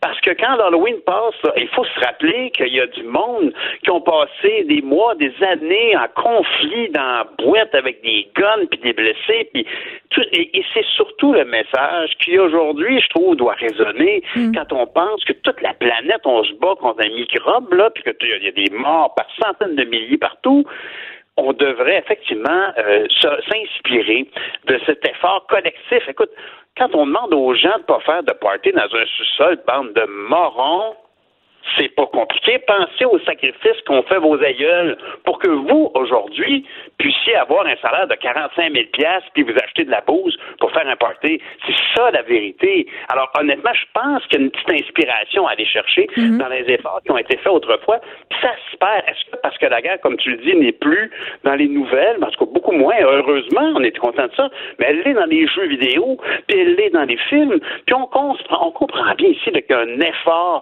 qui, aujourd'hui, est, peu commun. Et j'ai trouvé ça intéressant que dans le Journal de Montréal, aujourd'hui, il y avait un, un- un- un ex-militaire qui tenait à ce qu'on rende hommage aux militaires qui étaient là dans les CHSLD, euh, parce que la, la vérité, c'est que ça aussi, c'est un, un- service à la, à la patrie qui a été fait. S'il n'y avait pas de militaires, ben on aurait cherché les membres de la Croix-Rouge, hein, parce que euh, actuellement, on on réévoque qu'on va peut-être avoir besoin d'eux. Euh, Je parle des, des gens de la Croix-Rouge, mais les militaires ont joué un, ont rendu un fier service. Alors, cette notion de reconnaître l'effort de gens qui mettent leur, les intérêts, ça peut être leur métier. Quand c'est ton travail, c'est une chose, mais le simple principe de mettre sa vie en jeu, de façon euh, évidente, là, tu sais, je, je parle souvent, pour moi, mon film de guerre préféré, c'est le film, euh, le film Joyeux Noël, qui se passe durant la Première Guerre mondiale. Je sais pas si tu l'as vu. Non, je l'ai pas Ça vu. Ça se passe du côté de la de, de, de- de Belgique, France, c'est là que ça se déroulait beaucoup. C'était une guerre de tranchées. Les gens étaient dans les tranchées pendant des plusieurs semaines, voire des mois, et ils ont fini par passer Noël tout le monde ensemble, puis ils se sont mis à chanter, à faire, ils ont fait venir une chanteuse d'opéra, puis ils- c'était un peu comme une espèce d'armistice le temps de Noël, puis ils ont comme célébré à distance dans, dans un contexte épouvantable. Alors, c'est sûr que c'est pas notre problème. C'est sûr que c'était des, des enjeux économiques, euh, politiques et Mais je tout suis pas d'accord que c'est pas notre problème, moi. Je veux dire, euh, si on peut vivre euh, comme on vit aujourd'hui, c'est quand même un peu grâce à ça. Je Je m'excuse, Ben oui, je suis d'accord avec toi. Ce que je veux dire, c'est que ouais, il y a des gens qui vont dire, écoute, c'est un peu passéiste, tout ça. Je comprends. Pas renier notre passé. C'est des fondations. Ben voilà, c'est ce qui a mené où est-ce qu'on est aujourd'hui. Moi, je pense en tout cas qu'il y y, a, il y a matière à s'en inspirer. Puis je suis heureux de voir que de- la plupart de nos politiciens ont eu le temps d'aller faire un tour aux cérémonies du souvenir. C'est quelque chose qui, qui, qui m'apparaît euh, pertinent d'avoir une espèce de, de moment d'introspection. Comme on est moins religieux, ben, il y a peut-être un petit peu moins d'introspection qu'avant. On devrait peut-être en faire euh, davantage d'introspection. Ça nous aiderait euh, collectivement, je pense, en ce moment. Euh, mais, tu sais, puis je pense que c'est important de dire qu'on peut parfaitement célébrer le jour du souvenir puis rendre hommage aux anciens combattants et avoir un discours euh, où on dit, ben les guerres, euh, c'est un peu de la merde, finalement. Je pense que un peut vraiment aller avec l'autre. Puis, tu sais, tantôt, tu me disais, moi, comme député, euh, c'est important. je te pose une, une question, là. T'es plus député. Tu sais, comme, hein? Tu peux dire les vraies choses. Comment ça se visait, euh, ça, ça vivait, pardon, le jour euh, du souvenir à Ottawa? Est-ce que tu penses que tous les politiciens étaient sincères dans leur démarche?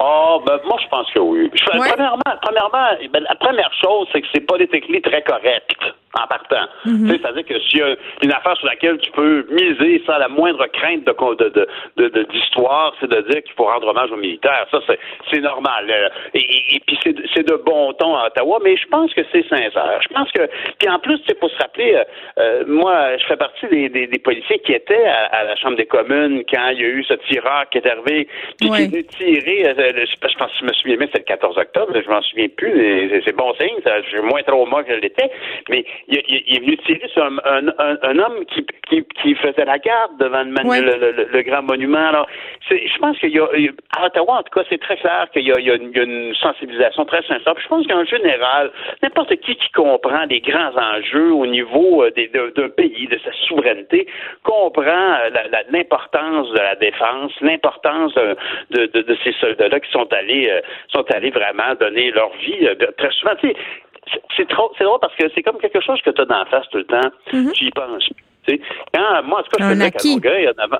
Ben oui, puis quand je suis allé, très souvent, il y a des cénotaphes. Si tu vois, si dans une ville, quelconque, que ce soit Saint-Hyacinthe, Longueuil ou, euh, ou Ottawa euh, ou Gatineau, il y a un monument avec un bonhomme qui a un gun dans les mains, là, ben en général, c'est un cénotaphe qui a rapport au- au- à, à nos vétérans. Puis là, tu peux aller voir les gens, puis il y a des noms décrits. Là-dessus. Puis moi, ça m'a beaucoup bouleversé. Je suis allé, j'ai eu la chance d'aller pour le centième anniversaire de la bataille de la Somme, qui était comme euh, qui était dans la Première Guerre mondiale. C'était en 2016, je me souviens bien. Je faisais quand je suis arrivé là, j'ai eu la chance de chercher les noms de gens qui étaient sur le cénotaphe à Longueuil, voir si j'allais pas faire des correspondances, puis voir s'il y avait un cimetière ou il y avait un, un- un monsieur ou une, une madame. 99% des cas, c'était des hommes là-bas, dans ce temps-là, en 14-18. Je veux dire, et, et- et tu trouves des noms des gens qui sont allés défendre un idéal de démocratie euh, et dans, des monuments qui sont là-bas en Europe. Puis je peux te dire que sur place, moi, en tout cas, c'est écoute, c'est fascinant. Faut que tu y penses 30 secondes. Du côté de Ypres, il y a un pompier qui va chaque semaine euh, jouer de la trompette en hommage aux, militaires euh, alliés, euh, particulièrement aux Canadiens, tous les semaines, hein, toutes les semaines depuis 85 ans à peu près. C'est quelque chose. Et pour eux, constamment, quand on arrive là, comme Canadiens, comme Québécois, ils nous disent Ah, les Canadiens, les Québécois, merci. ils comme- Très bien. ils s'en rappellent, eux autres. C'est ça que c'est notre plaque, mais euh, honnêtement, souvent, j'ai l'impression qu'on s'en souvient pas trop, d'où l'importance de, de marquer le jour de souvenir. Puis le coquelicot blanc, je pense que c'est une, une excellente alternative euh, parce qu'effectivement, il, y il, y a- il peut y avoir une forme de... Il y a une controverse de deux bords. Hein? Les, les- les traditionnalistes voient là comme une force Ah. de remise en question Mais rien, rien de tel euh, que le dialogue, Pierre. On te réécoute euh, demain matin et on te retrouve à la fin de l'émission avec moi demain. Salut, bye. Bye. Pendant que votre attention est centrée sur vos urgences du matin, vos réunions d'affaires du midi, votre retour à la maison ou votre emploi du soir, celle de Desjardins Entreprises est centrée sur plus de 400 000 entreprises à toute heure du jour. Grâce à notre connaissance des secteurs d'activité et à notre accompagnement spécialisé, nous aidons les entrepreneurs à relever chaque défi pour qu'ils puissent rester centrés sur ce qui compte, le développement de leur entreprise.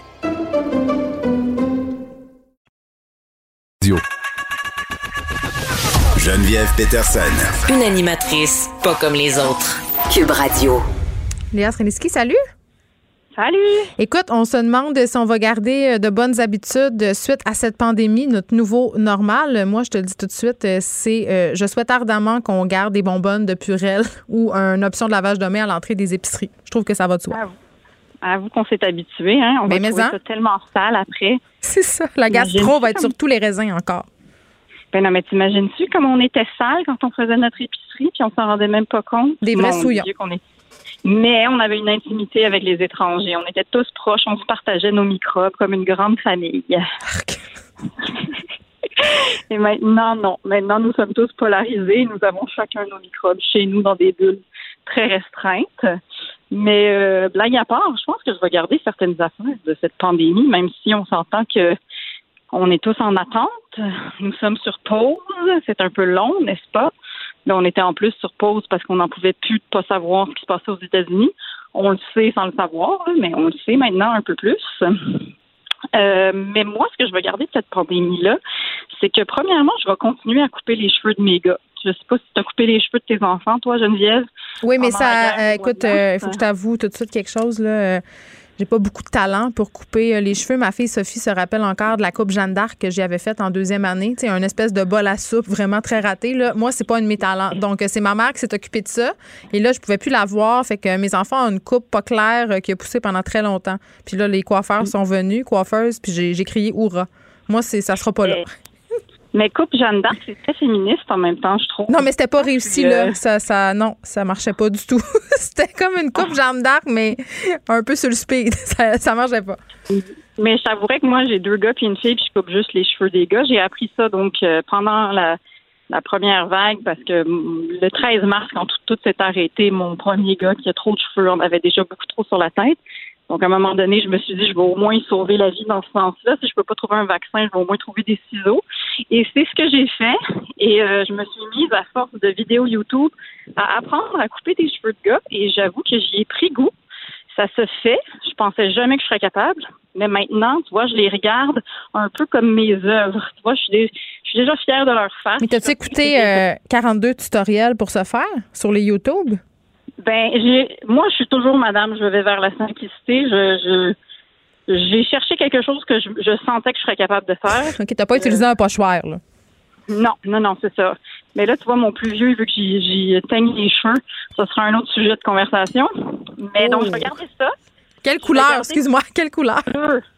Ah, dis oui, dis Oh. oui, achète. Tu sais, tu te rappelles euh, quand nous on était dans notre folle jeunesse, il y avait les, puis ça doit exister encore les, les espèces de pots de couleurs euh, de coupe bizarre là, sur Saint-Laurent. Ils vendaient ça un peu partout. Tu te sacrais ça dans la tête avec un peu de bleach, puis les cheveux te tombaient un peu, mais c'était beau. Je vais te l'envoyer. Je vais dire, va voir ma tante Geneviève, là, elle va te régler ça. On peut pas. je vais mettre un scaphandre. Je vais le teindre. voilà, tu mettras un scaphandre. Euh, mais donc, je vais garder ça. Je vais aussi garder laver mes fruits et légumes avec un peu d'eau et du savon, car souvenons-nous, ce bon docteur Arruda nous avait dit ça. Je peux-tu dire quelque chose qui n'est pas une pub? Je jure, là, euh, c'est vraiment parce que j'aime ce produit-là. Moi, j'ai découvert euh, qu'Attitude faisait une solution pour laver les fruits et légumes et c'est extraordinaire. Voilà, c'est dit. Bien. C'est un pchit? Pardon? Est-ce que c'est c'est comme en pchit ou c'est Oui, comme un c'est euh, c'est un, shampoing? c'est un petit piche-piche. Puis tu peux en mettre dans l'eau ou tu peux faire piche-piche sur tes légumes et tes fruits. Voilà. Ça a changé ma vie. Faute d'un vaccin, un petit, un petit coup de pouce. Puis fait que ça, je vais le garder. Je trouve que c'est mieux quand tu arrives de ton épicerie, tu laves tes courgettes, tes pommes, tu laisses tout ça sur le comptoir, les enfants peuvent se servir, ils choisissent rarement les courgettes, mais c'est reçu. Et euh, fait que ça, je vais le garder. Et bien sûr, mon nouvel amour de faire du vélo. Fais-tu du vélo, Geneviève? Écoute, je fais, du vé- je fais du vélo électrique puis du spinning, fait que j'ai pas vraiment de mérite. Je fais pas de vrai vélo. Non, mais c'est quand même bien. Parce que moi, j'avais très peur de faire du vélo en ville. Oui, ça me Euh, fait peur encore avant- pour vrai. Ça prend quelques temps avant de s'habituer. Oui. Puis ça me faisait encore plus peur quand, quand j'avais une très grosse voiture, là, un très gros euh, SUV, cette place, euh, j'avais très, très peur d'écraser des vélos. Sincèrement, là, moi, je mesure 5 pieds 2, puis j'étais dans mon gros, ma grosse auto. Moi, c'est ma j'avais pire hantise. Tu sais, les angles morts, là, tu sais pas, tu tournes Ah ouais. puis bang. Oh non, moi, je capote. Non. Alors, c'est pour ça que ça me faisait encore plus peur de faire du vélo parce que j'avais peur d'en écraser en plus. Mais là, depuis que je me suis débarrassée de mon auto et que je me suis mise au vélo, je le conseille. Montréal est une ville qui se fait de mieux en mieux à vélo. Hey, t'es pas dans le cercle du vélo, Léa Strelitzky, arrête. Puis, Ben, écoute, genre, attends, j'ai envie de te dire, là, euh, on, va, on va régler quelque chose tout de suite après-midi, là. Arrêtez de klaxonner après les automobilistes qui attendent pour tourner quand il y a une piste cyclable. Tu sais, on attend que les vélos passent, ça sert à rien de klaxonner, on va pas frapper du monde pour que vous ayez plus vite. OK? C'est ça qui arrive, c'est qu'on n'a pas le droit d'écraser les gens. On n'a pas le droit. Les gens, ça, ça le dit. C'est vraiment là, c'est le code de la route 101. Genre, grand 1, ne pas écraser les gens. Tout le monde sait ça. Bon, et Euh, Léa, mais- j'ai- envie de te demander, est-ce que tu vas garder ton couple suite à la pandémie? Il nous reste Oui, un c'était Mon autre sujet, c'est que j'ai envie de compatir avec tous les gens qui sont en couple et qui probablement trouvent ça dur parce qu'on s'est rendu compte, mon mari et moi, qu'on n'a aucune activité ensemble. On est, on est vraiment bon dans le quotidien. Là, on surfe sur le quotidien, la routine, les enfants, blablabla. Ça fait 13 ans qu'on est ensemble. Mais hey, c'est long, longtemps, hein? Qu'est-ce qu'on fait en couple, là? Tu sais, tu peux pas faire regarder les enfants, tu peux pas aller au restaurant. Oui, mais c'est pas le temps de prendre des décisions, euh, je trouve, non, mais en ce moi- moment. Mais non, mais moi, je parle pas du tout de se séparer. Je parle Non, dans non, je sais. couple en pandémie. Tu sais, c'est vrai que c'est pas facile. Non, mais il y, a des gens, il y a des gens qui m'écrivent pour me dire j'adore mon chum, j'adore ma blonde, mais en ce moment, passer 24 heures sur 24 avec, je suis plus capable. C'est pas parce que je l'aime pas, mais il y en a qui envoient leur chum dans remise, il y en a qui s'isolent dans remise, toutes sortes de- d'affaires, ils vont Mais- prendre des marches. Mais mon conseil, là, c'est que le temps où est-ce que vous végez le soir sur vos ordinateurs, passez-le en Tu veux dire pour euh, reconnecter euh, ensemble, c'est ce que tu veux dire? Oui, parce qu'il y a trop de temps où est-ce qu'on essaye de fuir la réalité. C'est Ce vrai. temps-là, on pourrait le passer Puis après, euh, tu développes plein de conversations malaisantes avec des étrangers. Léa Streliski, merci d'avoir euh, été là. On se reparle euh, la semaine prochaine. C'est tout pour nous. Je vous laisse avec Mario Dumont. Merci d'avoir été là. À demain, 13h. Cube Radio.